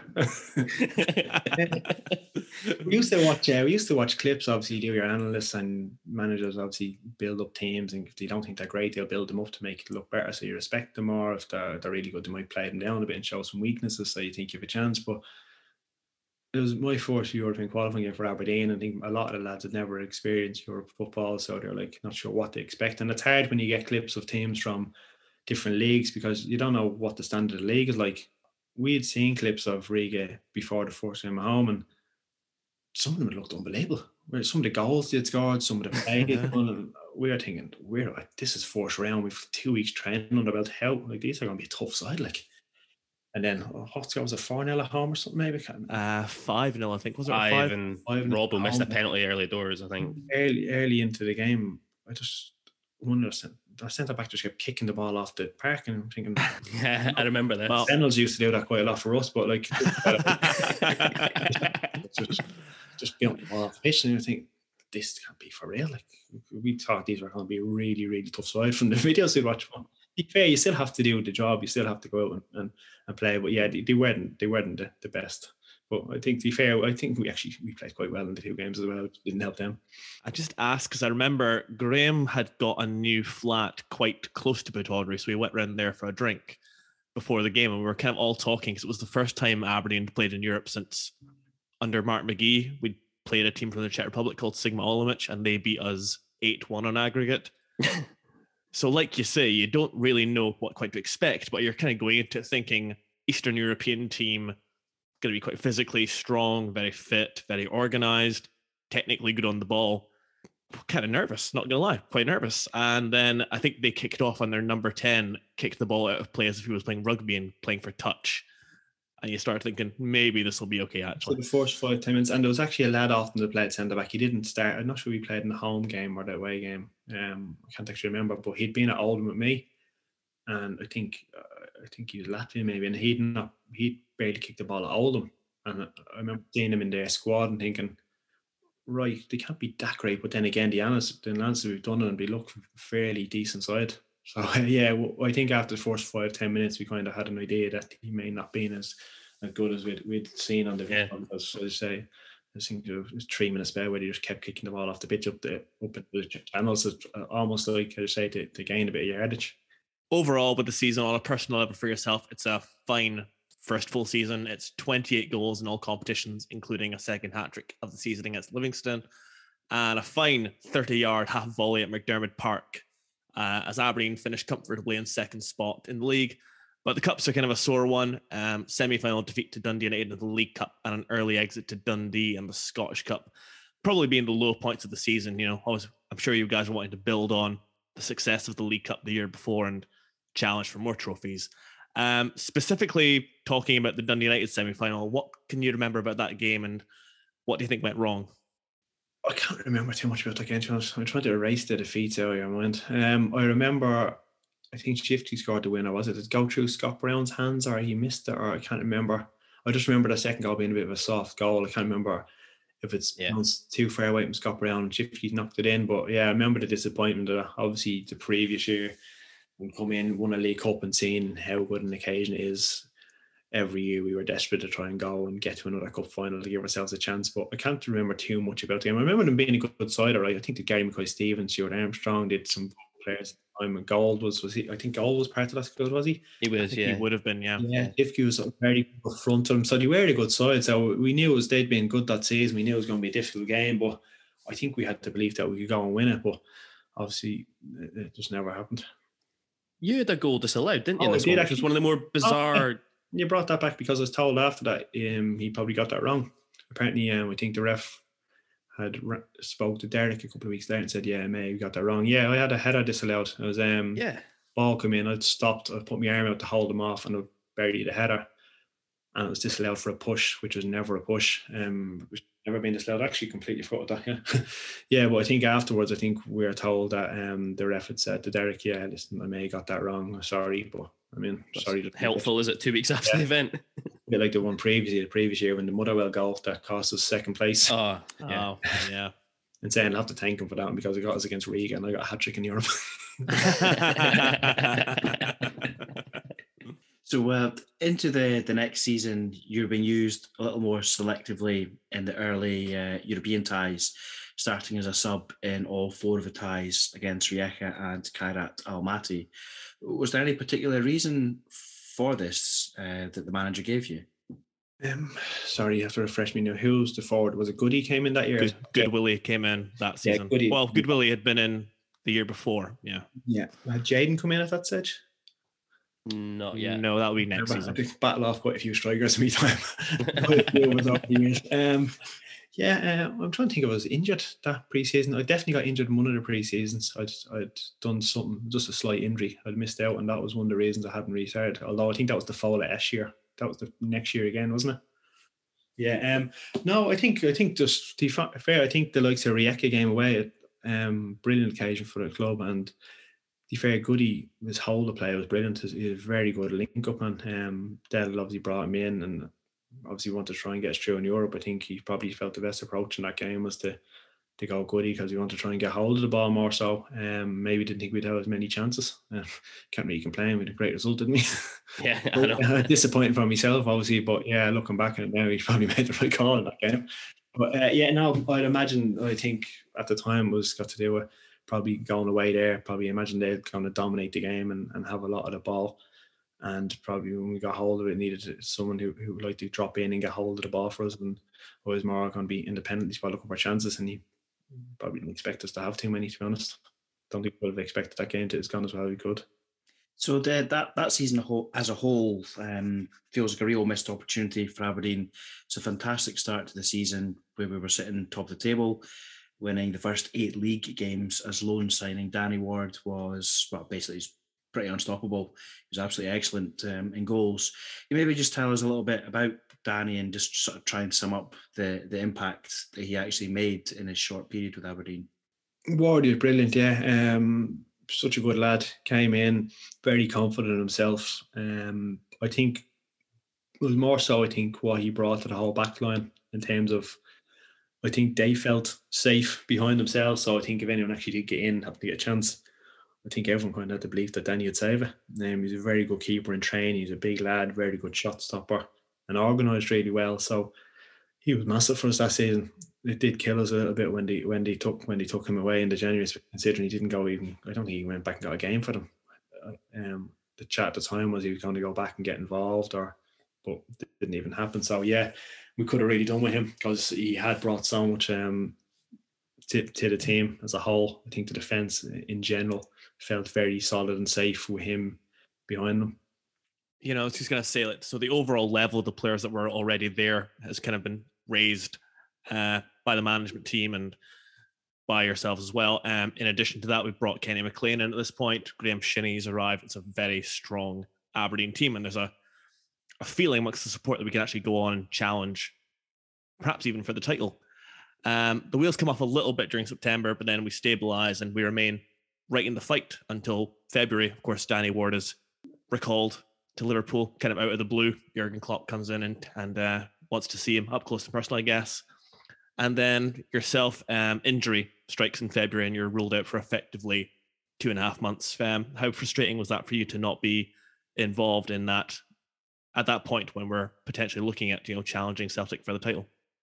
Yeah, I, I, got asked a lot in terms of um, it was a missed opportunity for us that year. But I think you look, we've had a keeper taken away He was being so solid for us all year. Um, basically our main striker, he was I think at 19 goals at that stage. Every um, gets injured, which I've, I've not had since I've really been there in serious anyway. And uh, massive two parts of the team. You take that away from any side, um, especially when realistically you're going up against that Celtic team. Even though people say it uh, wasn't the best of teams, still a squad full of good players. It's still like a very good team. Most of their players against the other team in the league. So um, you're up against it. You really need to be on the top of your game. You need to keep everyone fit and fire and at it, and and then have a chance that you can turn them over. But I think you take away a keeper, all of a sudden your defense becomes a little bit uneasy. Um, you take away your main source of goals at the time. Yeah, it's it's hard to replace that. I know we brought Churchy in. Churchy done well when he came in, but um, it, it's, it still takes away that kind of forward dynamic you have to your team. So I think we are very unfortunate with injuries in terms of well, injury to me myself and obviously Wardy going back. Um, we couldn't do it, but I think yeah, during that season, I think there was a real belief within the, the squad. I know that I know Derek would probably say in the papers a lot that now listen, we just want to improve on last year's points tally. We want to keep improving year on year. That's what we aim to do and build as a squad and do that. But within the dressing room, there was the chat that listen, we want to run these down to the wire. You know, we want to we want to go and try and do this. Um, we're more than capable of doing it, but we just have to show a level of consistency. But again, I think a lot of football is about time and luck, and don't think the time of my injury was too great when we were coming into a big run in, and and then I've gone and done my quad. Yeah, I was just to say it's pretty much the only real lengthy period of time you're out at, at Pittodrie is, is that particular spell, and it's just what we touched on earlier. Timing's everything in football, isn't it? And the turning point's that away fixture at Motherwell just before the split. Um, we slipped a defeat after a last minute Tom Rogic worldie at Kilmarnock in the early kickoff. sees Celtic open some daylight for basically the first time in the season. Um, I don't think you played that game at Motherwell, um, but you would have been in and around obviously the dressing room. Can you remember what the mood was like just after that one? It's the one as well where Rob will get sent off after about two minutes after coming on the pitch. Got ten seconds on the pitch, he got sent off. Uh, Yeah. No, I actually didn't travel. I don't think I was meant to travel. I think I was in rehab. But um, yeah, I actually remember the goal for Celtic though. Um, somehow we stick in my mind. We think we're pushing for it, and then they get that. It was 94th minute maybe winner. Yeah. From 35 yards in the top corner. You think, oh, here it goes. Right, we need to get a result here today, and then obviously the disappointment. I think after that, I think it deflates everyone. Um, it shouldn't really. You should keep going, but I think once that goes in, you start to feel the tides starting to turn now a little bit, and, and they could run away with it. Um, the killer blow that one that that weekend. Just yeah, just deflation really amongst the lads. So disappointed. Um, Rob was obviously come on to try and and told like, listen, kind and stay, stabilize the ship a little bit if you want and be an experienced head. And then you got the nail, nail but then ten seconds later, straight back up. So we've laughed about or after. Uh, probably a few months later, I think the the gaffer used to give him a bit of stick over that. At the time, we didn't laugh, but it's one of them. You look back at it and what was he doing? um, yeah, no, it just disappointment really, you know, because we had gone so close, but it was frustrating for myself. Like, I'm not sure if I'd come back at that stage and read on my injury. I was desperate to get back. I'd been doing well. I think I was close to the Irish squads at that stage. I'd been in of the Irish team. I think I'd been on the bench for them in one game, and every forward in Ireland, I swear, was injured for um, the friendlies in the March. And I was desperate to get back for them. So I managed to get myself I pushed so hard to get back and then probably came back too early and then read on me quad in the home game against Motherwell. I was only meant to play 10, 15 minutes. Georgie done his ankle just before half time. So I came on pre half time, got a goal, and then I literally just made to go make a run and just felt to go again. And that really me for the rest of the season, basically. But I was desperate to get back to try and get back for the run in for the, for us and try and get involved and get some caps for Ireland and, and try and just try and get involved in that as well. So yeah, frustration personally that my season basically done like that, that the lads it looked like they're going to fall short. And and then obviously the other side, I think because of the expectation been lifted um, around the city in terms of what we could achieve, and I think people really thought we could have a go and go and win the league that year. I think the deflation, and then I think lads probably got it in the neck a bit off, off fans saying we kind of bottled it, which I don't think is the case. You can say bottle it. There's a reason Celtic and Rangers have dominated for so long up there. It's it's not easy to topple them. Um, I think we had a good run that year, but I say, we had to kept Wardy, kept myself fit. We we may have gone a bit closer, but who knows?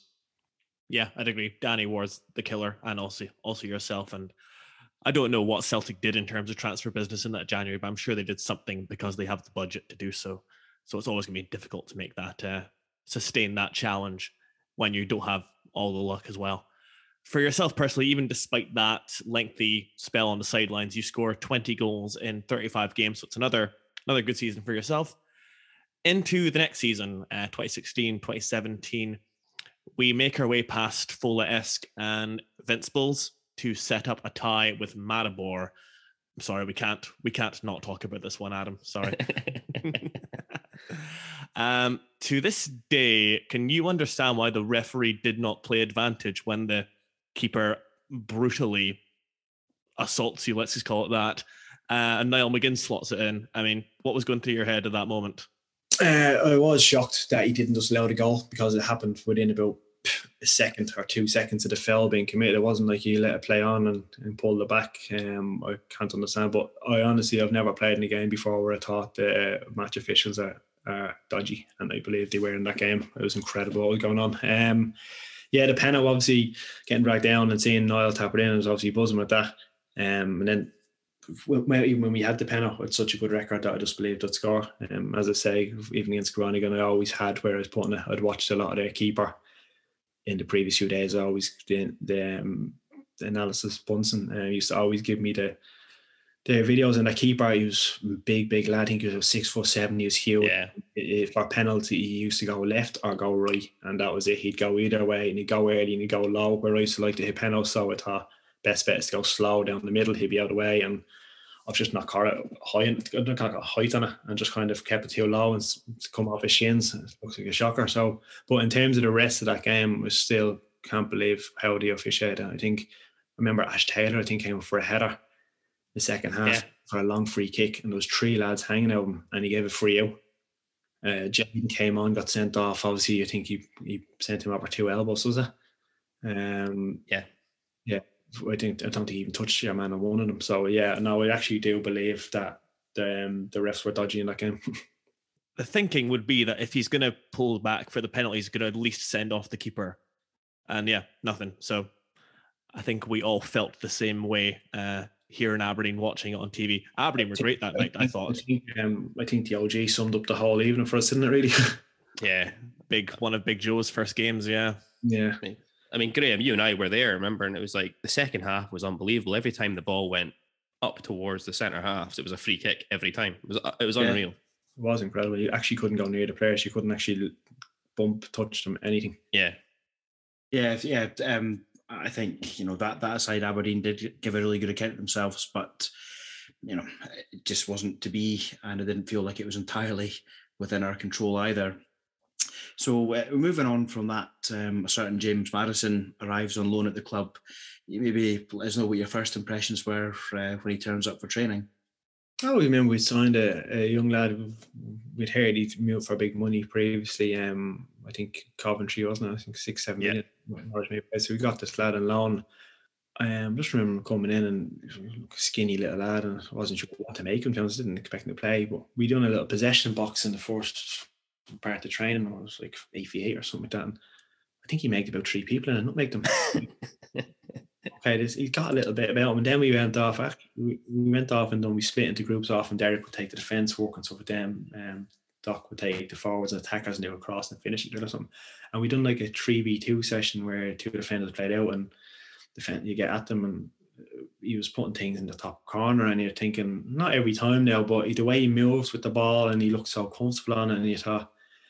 Yeah, this kid's got a little bit about him. Like he's got, he got something. Um, never to the level he's gone on to achieve now with that first day. But when you'd spent a few weeks training with him and seeing him in games and what he could be capable of, yeah, he was he's an incredible talent. The way he moves with the ball, how he controls it. The, he used to love that one where he crossed the ball out of the sky. Like I think the only person that seen that before him was Zidane. You know, he incredible some of the stuff he done with the Kilmarnock away game. He not make three players and you know, Yeah. out, like in the space of ten seconds or something. So in saying that, for as good as Maddison was that year and how, how good he was, I'd say Ryan Christie was the better loan signing for us. Um, Maddison, I think, probably detrimental effect on the team in terms of everyone was gave him the ball because he was so good, but he didn't necessarily have the assists or the goals to, to carry us through games where he'd have so much of the ball and the play, get fouled so much, we'd get free kicks. But in terms of his his final product, I think his, his final pass at times let him down at that age, and you could see obviously he was going to go on to be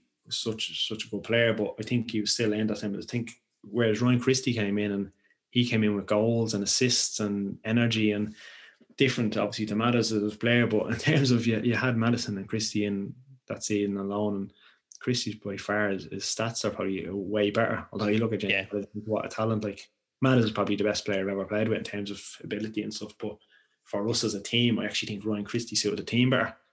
Um, I don't think we we went through him as much, but he contributed so much. We'll touch on Ryan Christie again in, in a few minutes. Um, but through the season, you get the vital opener to settle the nerves in the League Cup semi final uh, against Morton. That's your first ever goal at Hampden Park. How did you find playing at Hampden, just generally? Yeah, it was, it was good. Um, I don't think the pitch was the best. the pitch was a bit, Yeah. um, I don't know, the pitch was a bit all over the place considering. But yeah, no, it was a great occasion. Listen, you want to, as I say, you want to play, the, you want to play cup finals, you want to play semi finals, you want to play at the big stadiums, and and they're the games you remember. And yeah, I always remember they had it. I'm sure it was offside. VAR would have ruled that one out. um, ball floating over to me and, just, and putting it back across goal. So obviously delighted to get that because it's been a bit of a tight game. I think we were well on top Yeah. first half in it, but we just couldn't get the breakthrough. Um, and then thankfully once we did, then um, I think we, we always felt confident we were, we were going to go on to win it. So yeah, no, brilliant occasion. Obviously, a massive number of fans there again, like always. So yeah, brilliant. Waiting in the wings, though, is um, Brendan Rodgers Celtic. And there's a, a, a buoyant Aberdeen support again and expectant mood, hoping to be the first team to beat Celtic that season. But it ends in a bit of a disappointing 3 0 defeat. Don's not kind of really at the races for for much of the game. Um, I don't know if you can remember much about this one again because you maybe try to block out the bad stuff, but any ideas on what kind of maybe went wrong that day? I remember after about an hour thinking, get me off this pitch, we're not getting near the ball. um, yeah, uh, there's different ways of playing Celtic. I know people say it's a cup final, you have to go and have a go and this, but that them that side was so so much better than previous years. They were unstoppable. Them they were really really good. I think like I think we took Ryan Christian loan who couldn't get in the squad, and he was probably our best player, which sums up the difference in squads and the, the, the vast difference that's there in terms of their budget, in terms of number of players they can have. If they lose a couple of players, it makes no difference. If we lost a player or two, you, you could tell. Um, they were just too, they were way too good for us that day, to honest. I think the whole game plan was to try and keep it a little bit tight early on. Don't go gung ho chasing them and trying to get after them in case you could actually just get popped off the pitch. They have good patterns. Celtic, um, he works. You can tell even now, Brendan Rodgers teams they have a certain way of playing, and it's very hard to close it down unless you're all in as a team. And I think at times in that first half, we probably tried to press at times, and the defense were probably so scared of the pacing behind that they didn't quite come, and then the pockets open up and they picked us off. Um, the problem for Celtic was if if we tried to keep it tight and and sit in a little bit, they have four or five players who could score from 30 yards. and one, of them goes in, that it kills your whole game plan. I think Rogic got the goal early on, 16 minutes or something, and all of a sudden your whole game plan of trying to keep it tight, keep it a bit nervy, let the fans turn. We knew where the longer went like that, our fans would get more and more boisterous. We knew they'd get on their back and once Rogic sticks one in 25 yards, wherever it was, it kind of just it kills your whole game plan. After that, then I think they got the other one just before half time, and you're, you're up against it. And they they they their tails up. They were absolutely flying. The, the players, everyone wanting the ball. They were getting shots off from everywhere, and we we couldn't really get we couldn't get in on tag. I don't think. Um, very difficult because you, you can sense the whole crowd. You know yourselves the disappointment. You're there. You expect to try and go and win, and you build up in your head that you're going to go and lift the cup. And number of fans we had, so you're, you're trying not to let anyone down. But yeah, the disappointment is obviously there, and, and then you're running around the pitch when you're 3 0 down, thinking, "Pff, can't get a touch of the ball. They're taking, they're literally taking the piss out of us. Scott Brown's winding everyone up. He, he's having a laugh at you, and, and you're just thinking, oh, get this game over. We're never getting back into it. And it's sad when you're in a cup final thinking, oh, just get get this game done because we knew we were nowhere near it that day. Um, they were they were just too good to us. Honest, you can say we didn't show up, but I think it was more got to do with them. It's maybe worth just mentioning now you've that you've mentioned his name. What was Scott Brown like to play against? As you can imagine, very annoying. I can imagine that. I haven't had the uh, experience of having him in my team. Obviously, he's gone to Aberdeen and done very well. Um, he's a top player, isn't he? He's Yeah. he's one of them players I think everyone would love to have in your team. When you played against him, he's so comfortable. He ran games. He he settled games when you're under the cosh a little bit. He, when you wear one or two up? He knew how to wind players up. I've never seen so many lads lose their head with a footballer because he knows exactly how to just get under people's skin on the pitch and, and make them lose focus on their game. Um, no, he's a brilliant player. He's, he's had the career he's had because he is so good. And uh, by all accounts, off the pitch, he's, he's a top man. He's um, if you're part of his team, he's meant to be unbelievable. I always remember Johnny saying that when Johnny went and signed for Celtic, he said, listen, what a guy he is. Like great guy, you know. But with, to play against him, yeah, oh, used to hate playing against him. He'd be leaving elbows on, he'd be pinching you, he'd be off the ball, he'd be diving around the ground if you t- went near him, and you know he, he's he, he, he does he's unbelievable at, isn't he?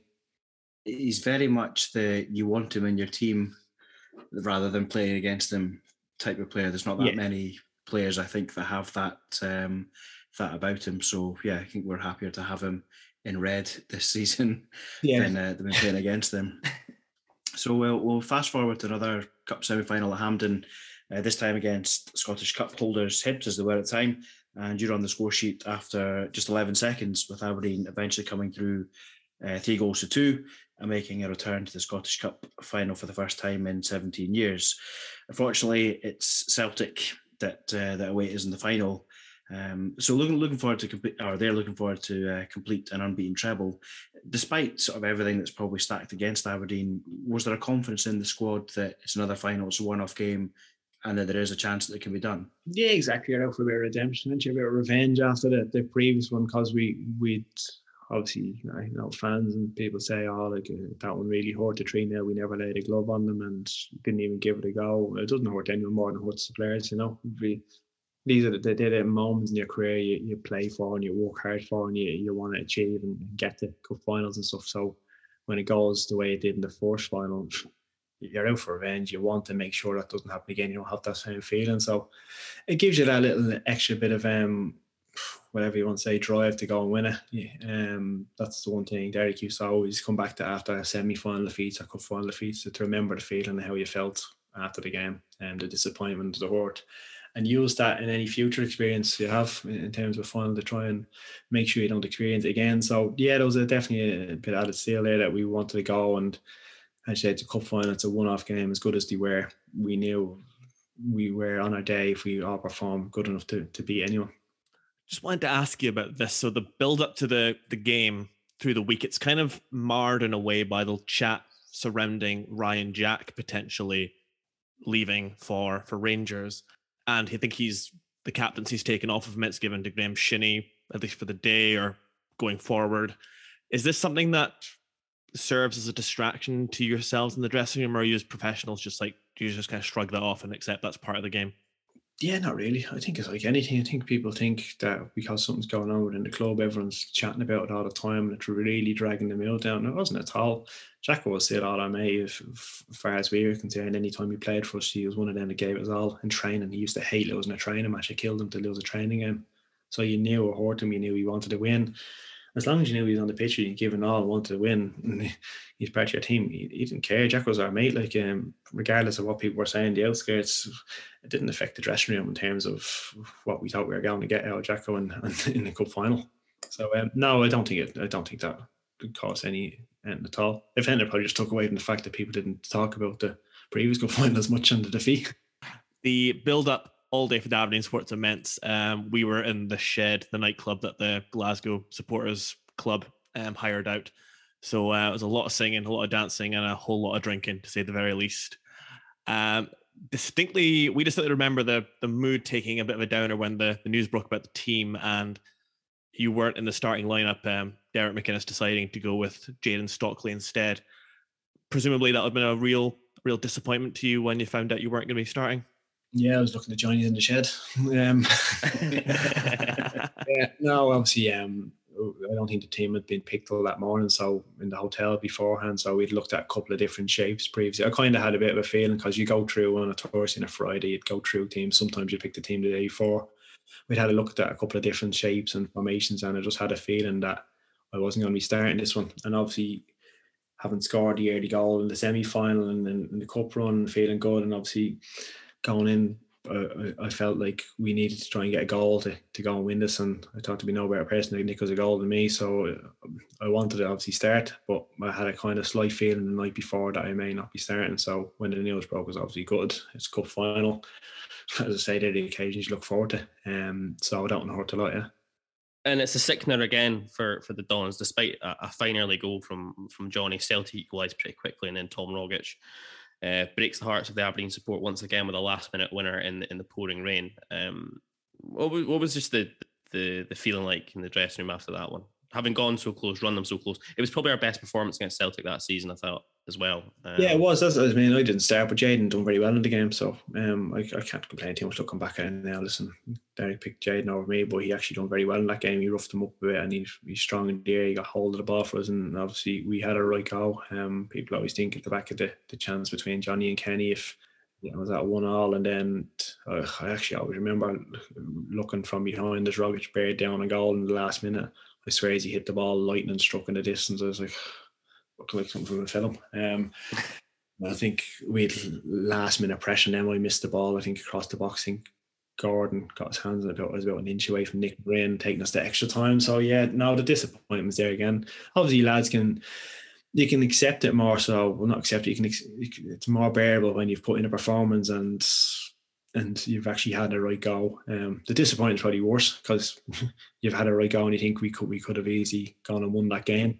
Whereas the, the previous cup final was more just dejection and people feeling sorry for themselves because it'd gone so bad and it had gone against us. But yeah, a horse just as much you lose a cup final. It's it's it's the end of the day, you're not walking up to get that, that trophy, and that's all that matters. You look at the one we won, uh, we don't care about the game. It's it's the fact you get your hands on the trophy. So yeah, it's a disappointment, obviously, but um, that Celtic team where they were there's a reason they were so good. Jayden certainly roughed them up. Um, Kieran Tierney's front two teeth will pay testament to that one. In terms of the game itself, um, obviously Ryan Christie had been such an integral part of the team. You kind of touched on earlier on from January when he came in on loan and scored the second goal in the semi final, set you up, I think, actually, for the first in the semi final, was really key to a lot of what we're doing from a creative perspective. How much of a miss do you think Ryan was actually in the in the final? Because obviously he couldn't play because he was with Celtic at the time. Yeah, massive. Um, I'll say, I think it's, I want to say his goals and assist record for when he came in was something like, I think he had a goal and assist every 60 minutes he played or something. It was like his stats were outrageous from when he came in alone. Um, so he was, he was massively integral to the team. So to have him missing the final is, uh, is a bit of a killer blow for you. Uh, That's what we say, though, the difference in squads. People say, oh, he's never led a club in the fourth team we've taken a player who they just send out on loan to get experience, and he's, he's possibly our best player for the second half of the season, and, and then we're missing him for the cup final. So you take that out. That was very difficult. Yeah, um, I'd say for him as well because he'd come in done so well and get a chance to cup final. He didn't even get to play in it, so he misses out on that whole experience. But yeah, no, you take you take one of your best players out of anyone's team, they're going to notice it. And, and this sees the kind of start of the breakup, I guess, of the first Derek McInnes side. Um, Johnny moves to Celtic. Uh, Niall McGinn moves to Korea briefly. Um, in particular, they're kind of the big losses in the attacking third, especially because that forms such a potent threat with yourself as well. How big a miss do you think that was for you the following season? huge. Uh, I think it changed the whole dynamic of the team. To be honest, ever since I came in, it kind of been give or take a few games where either um, someone might have started up ahead of me and I might have been out of team for a couple of games. It always kind of been me and Niall and Johnny. Um, and I'd say it was nothing as similar to me, Richie and Johnny and Vanessa. It's just something we never have to work on. It was just we naturally got on away from the club. We on the pitch. I knew Johnny one side, I'd get in the box, he'd run by somebody, whip it in. I knew once I got it, I knew there was definitely a cross coming in, or he's coming in to have a shot, and there's probably going to be a rebound. It's, it's just we had a, an understanding. Um, I think they enjoyed having me in the box because they knew they put a ball in a decent area, and more than likely I'd have a chance of getting on the end of it. Um, so when you take our our main kind of attacking threat away in terms of that, they kind of really nullifies what I'm capable of doing because I'm not going to get the ball and beat two or three players on me.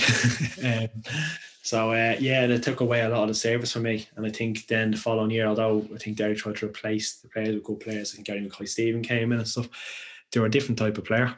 Um, I think we became a different type of team. We think we became more of a team who looked to build through the lines and get inside. Whereas before, I think we were get it wide, get at them, get at them, and get players in the box and get after teams. Where I think we came trying to build up more and it, it different demands in terms of the players and different type of service from myself. So I think it did it massively affected my game in terms of what I was looking to do every week. It's uh, at this point it does begin to look like you may be falling out of favour with the manager. I think injury keeps you out the first seven games of the season, and you're sort of in and out of the starting lineup for much of the season, including seeing you being played out on the wing on a number of occasions, uh, as you mentioned earlier. Do you think the manager was maybe just struggling to to shoehorn the likes of you know he's got yourself, Stevie May, the guy Stephen, Ryan Christie and Greg Stewart into some sort of system that um, that could work. Yeah, probably it probably was a struggle for him to be honest because he lost his two main wingers, um, his two main outlets. I think they're probably the first names in the team sheet most weeks that you'd have Johnny and Niall in your team. So it's hard to try and replace them. And when you bring players in, then you kind of have to give them an opportunity to to play. Um, I'd always kind of batted away any competition that I'd had since I've been there. He obviously brought in a lot of players who delighted Goody, who did work before they were very keen on. Um, but I managed to maintain my place. They brought Jayden in, he'd done well, and obviously it was still there. Um, batting away, and Stevie May come in, who had been keen to get for a number of years, so I knew he was going to get downtime. So I understand as well that players come in, they need to be given an opportunity. Nicky Maynard came up, got chances, but I always believed that once I was in the team, I'd, I'd, I'd score goals and I'd deliver. And uh, if we got the service, then I then I'd get the goals and I'd keep myself in that spot. Um, I think when you take Johnny and I away, probably not as certain going on the pitch that I'm going to get the opportunities that I would have previously. Um, and then it's about trying to do maybe do something different or get your goals in a different way. So yeah, uh, I'll, touch on the, the wing thing. I don't think Derek ever played me as a winger.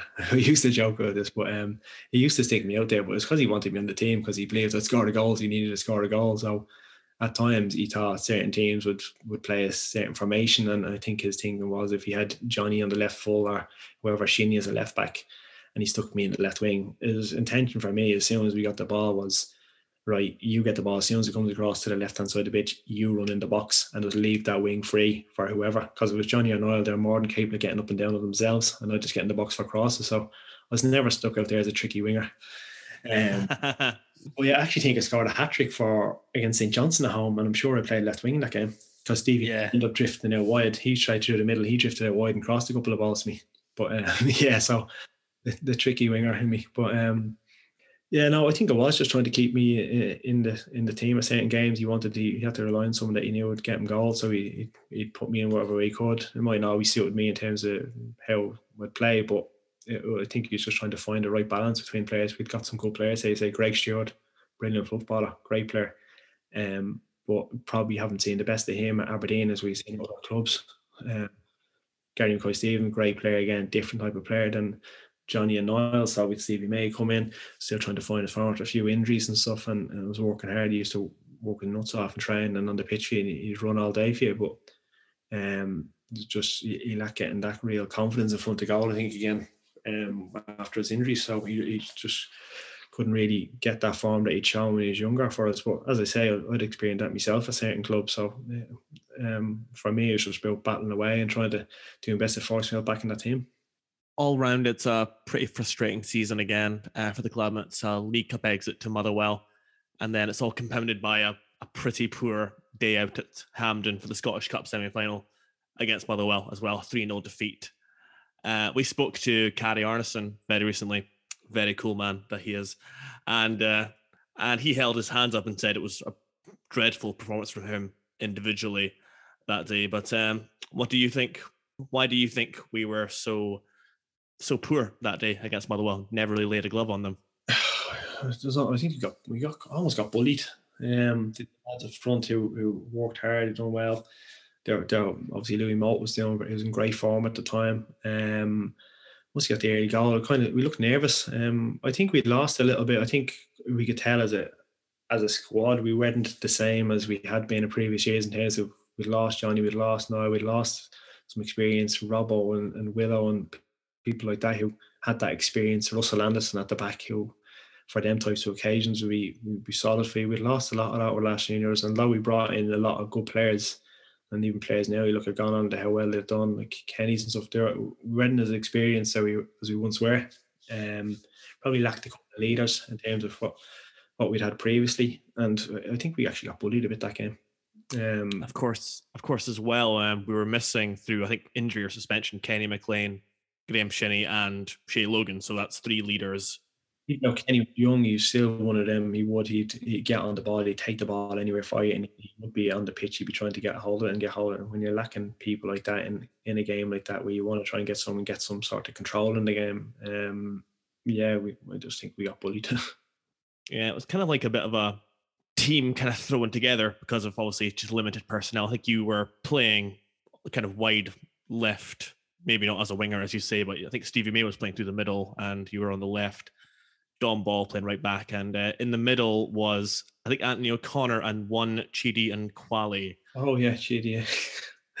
yeah. So I'm not gonna lie, there's an idea about Chidi within the support of how his quality, shall we say, um, given where he'd come from, especially coming from Man City. Um, Kari said that he could do some amazing things in training, but we never really saw that. And that day he was, yeah, not brilliant. I'm not gonna lie. Yeah, he came, he in and um, yeah, he's right. He could in training you do some stuff and you think, oh yeah, he's got a bit, but then in, in a lot of games, I think he's just so erratic. Um, you didn't know what where he would be fighting. If you're going to play in the middle pitch, you kind of want someone in there where you know defensively he's going to be there for you, or when you have the ball, what he's going to do for you.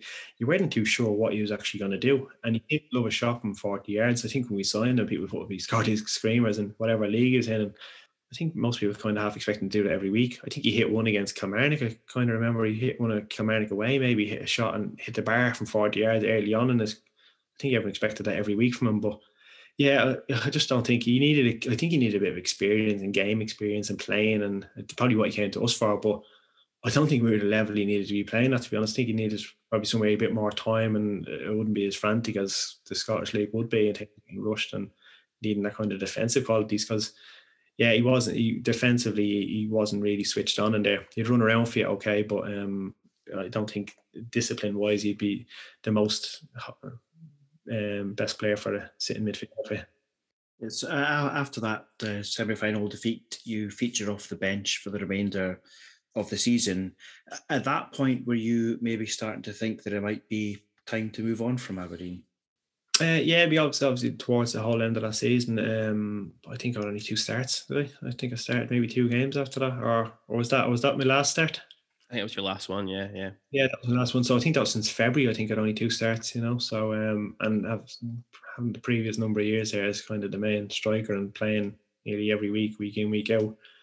Um, it was something to get used to. All right, I know I missed the start of the season through injury, and when you miss a pre-season, it'd be difficult to get going. But it's difficult coming in when you're wearing fully fit into a team that was completely different to probably what the previous season was in terms of the style and trying to adjust to that. So I think we had a lot of new faces, we said earlier, trying to get players going, get them into a system that was suiting and trying to find that right balance of the team. But that meant I was in and out of the team, which as a player, you, you want to be playing every week. Um, if you're playing four or five games in the bounce, you can find some form when you're in and out for two games here to back out of the team, then can be frustrating. Um, so yeah, I was getting frustrated towards the end, a bit disillusioned in terms of I, I thought it produced the goods for what I'd done when being brought in to score goals. I'd, I think I did 20 goals, four seasons running now. So Yeah. As far as I can say, I was doing what I was asked to do. Um, I can't remember what I got this season. I got about 11 goals that year, but I don't think I played anywhere near as I normally would and with kind of different service than I normally got. So I felt on my behalf, I, I, was, I was still delivering goals, but although I might not have been playing as well, I probably deserved more starts than I was getting. 19th of July 2018, it's announced that you were moving to to Salford City, then of the National League. Uh, how did that move kind of eventually come about? And did you have any doubts about moving away from Aberdeen? Yeah, definitely. As well, all sorts went through my head. Yeah, um, I returned back for a pre-season, and Derek had said to me that um, Gary Neville had rang him. just, out of- just as a kind of like a funny story, he said Gary Neville's been on about you, and I hadn't a clue what he was on about. And he obviously said, "Oh, he's on to Salford." They were asking, just they were just asked about you, and he said, "Listen, I basically told him, listen, you're not going anywhere. You're one of our main players." And but I just just found it funny to have a missed call of Gary Neville. But okay, so forgot about it. And then I think a week or two later, he did come back on again, and since being in touch my agent. And after that, I spoke to Mrs. and said, obviously said, listen, Gary Neville had been on, Salford had been on, and then it kind of got me thinking about how the season had finished previously. I wasn't entirely happy the way it had gone and not playing as much as like, obviously because he had come in, Steve Maves there, um, and I'd not really played. And I kind of said, I don't fancy falling out of favour at the club and, and end up eventually leaving this club in bad terms because it'd been the highlight of my career, it'd been at Aberdeen and, and how well I got on with people. That listen, we had our first child there, we lived out in Ellon, we great little life out there, fans, brilliant, everyone around the city, great, got on great fans. I didn't want to turn sour. Um, I thought if it turned, if it went on for the start of the season for the next two, three months and I was sitting on the bench again and getting the last five, ten minutes here, then it would turn out because I wasn't prepared to do that. I was just turning 30. Um, don't know in football people tell you once you get to 30 it's hard to get a contract. Although no matter how good you feel I feel fine still now but at that time that's what you're used to getting told. It's hard to get contracts once you go beyond a certain age you pick up injuries. So I didn't know how many years I had left me in terms of playing at decent level or playing at any level. Um I wasn't sure. Um my brother had just recently gone through he'd gone through some um health problems he testicular cancer and stuff so I was a bit wary of making sure I was enjoying me football again because you never know what can happen. And I wanted to spend the next few years of my career enjoying me football again. And I could just sense that I was maybe starting to turn where whether Derek lost a bit of faith in me as a player or he didn't think he had the right players in to provide the service for me, which was another option. Um, just a few things all kind of coming together. Um, obviously, it wasn't easy to, to leave, uh, options to go elsewhere in the Scottish League, but wouldn't have felt too right at the time going to another club in Scotland. Um, and then obviously got to speak to the Salford and what they had planned on doing. And I kind of foreseen it as I'd come to Aberdeen and kind of made myself a bit of a hero. Uh, and I, I seen if I could go to Salford and help get them into the Football League uh, and, and achieve what they wanted to achieve, I could possibly go and recreate that type of scenario in terms of making myself a bit of a hero at a football club and, and get back and enjoying football, playing week in, week out. So there's a number of reasons to it. There was, there was never any fallout between me and Derek. He was brilliant. He actually said, "Listen, I'm going to take a lot of flack off the fans for letting you go." Um, he says, "I understand it, but he he said it had been great for him, and he'd never send me away if it was something that I thought we'd done, and we just agreed that it may be best." Um, but yeah, no, never fell out with Derek. Never got always got on well, got on great with him and Doc. And to be fair, as I say, he did say he was going to take a lot of stick for it'd be a sore one for the fans, um, and he'd, he'd have to take the flack for it, but yeah, so eventually he decided to make the move, but it wasn't an easy decision. And so you depart Aberdeen having made a total of 197 appearances, scoring 88 goals in the process, which sees you 18th at the time of recording on the all-time AFC top scorer list. Although I think Niall McGinn is one off you. I'm praying he's not in a bad run. I hope he has a drought. All the assists he wants, but no. But I actually message him about it every time he scores a goal. Like, you stop scoring. and uh, one League Cup winners medal, runners-up medals in the League Cup and the Scottish Cup as well. So you then say make the move to Salford, help them make the move, the, the step up into league football for the first time via the playoffs. Um, before then, you've moved to Solihull Moors, where you remain at the moment. Aspirations for Solihull um, for the remainder of this season to try and get us promoted to the football league. Um, similar when I left for, for Salford was the whole intention was to help get the club into the football league. We managed to do that, and then the, the same intention was when I signed here was to was to get us in. I had a stinker of a start. Um, we signed. I think COVID struck the next day. Literally, the COVID game started getting called off the next day. We were pushing. I think we had eight or nine games to get into the playoffs. We were about two points outside, and the league got cancelled, and I went to points per game. So I missed that season last season then I was out with four months with a hamstring injury. I know people think I'm not quick enough to pull a hammy, but apparently I um, so I was out with myself four months and then it wasn't going great. So this year we're we're not far off the playoffs a minute. I think we're more than capable of getting in there. So no, that's the aspirations this year to try and hopefully get us into the football league. Good, good. We're uh, and we wish you all the best in that. Turning back to your time at Aberdeen, can you uh, pick out a favourite goal for yourself in the in the red shirt? goal. Um, quite a few. The penalty obviously doesn't count it's a penalty, but yeah. No, I obviously like the St. Johnstone volley just because I can show me little lad now he's old enough to understand football and he realised I want to score him two yards out. Um, yeah, no, I, I enjoyed that one. I enjoyed my left foot goal against Livingston in the cup for the hat in the hat trick. I think Oh, Goody yeah. the back heel flick and I've smashed it with my left. Um, really enjoyed the St. Johnstone header. Was that the quarter final? Quarter final Yeah. and the Hibs 11 seconds just because I can say I made a half a pitch in 11 seconds. I never. yeah, no, no, probably yeah. The St John's Volley's probably obviously up there. It's a fair shout. But yeah, loads of good memories though. If you could change one thing from your time at Aberdeen, what would it be? Um, having to spend so much time with Shay Logan early on. We used to play, used to play pool every day. The two of us moved up there together and went to play Riley's every day, play snooker. Um, no, uh, no, I wouldn't have any really regrets. Um, I was obviously think listen, score a pen against Maribor, but uh, pen record was decent there. I can't really complain about missing one or two. Um, I still don't think we win that game even if it's a score. To be honest, we the ref would have found something. I, I was going to say there was no way we were coming out of that, regardless what you did. Yeah, semi final against St Johnstone. We f- felt it was a chance missed by us. We had a couple of chances. I had a chance to think was scored. I think Niall had a chance could have scored. Um, but yeah, again, no no real regrets to be honest. I've enjoyed every moment. You obviously wish you could have won more of the cups that were there. Wish you didn't get big injuries at certain times, but you can't live life looking at that. So um, no, majority of the time, I was all happy. Listen, Adam, we'll we'll wrap things up here. Um, we've taken up more time um, than we deserve to get from you. Um, we really appreciate the time. We're going to ask one last question. It's the same question we finish up all of our interviews with. What does Aberdeen Football Club mean to you?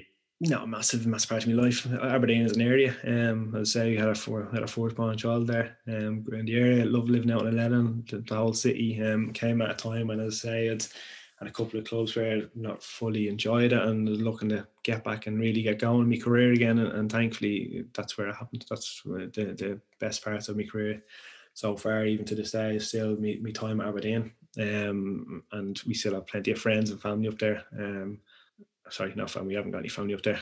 I think I meant friends up there. Um, but yeah, so we still keep in touch with people. Uh, and yeah, still keep my eye out. Still speak to a lot of people at the club. They still get me the, the links for some of the games. So my little lad likes to watch some of the football sometimes. And yeah, no, massive part of massive part of me, um, my life and my career. So yeah, no, I'm only grateful for my time at Aberdeen. Great stuff, Adam. Thanks very much for joining us on the ABZ Football Podcast. All the best to you and Solihull Moors for the rest of the season. Thank you, and yours. Stand free. Cheers. Bye bye. And that wraps up this week's episode of the ABZ Football Podcast. Thanks for joining us. Please remember to like, subscribe, follow, whatever on your podcast player of choice. Join us next week for episode 31, where we'll review our fixtures against Celtic and the Motherwell and the fallout from same, positive or negative. We'll have our usual look at our loanees and loan watch. We'll see how our women's team got on in their fixture against Spartans before we turn our attention to our Premiership fixtures at Fir Park and our rearranged tie against St Johnstone. And we'll then round things off with the latest in our line of interviews with Dons personalities of past and present. And this week, it's part one of a two parter. That's right. We've even taken the liberty of splitting this one into two parts because we thought you couldn't deal with four hours in your lugs. It's a man who joined Aberdeen initially on loan in January 2012, went on to make 237 appearances, scoring seven goals in red. He's placed joint 63rd on the all time AFC appearance list with AFC Hall of Famer Peter Weir. He's a 2014 League Cup winner. It's Mark Reynolds. And we look forward to seeing you then. Stand free.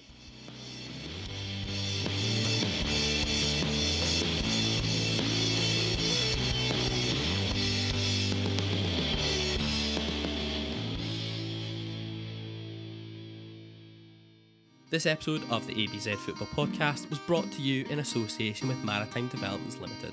Specialists in lifting equipment maintenance for the global energy sectors, MDL work with asset owners to understand their challenges and efficiently overcome them.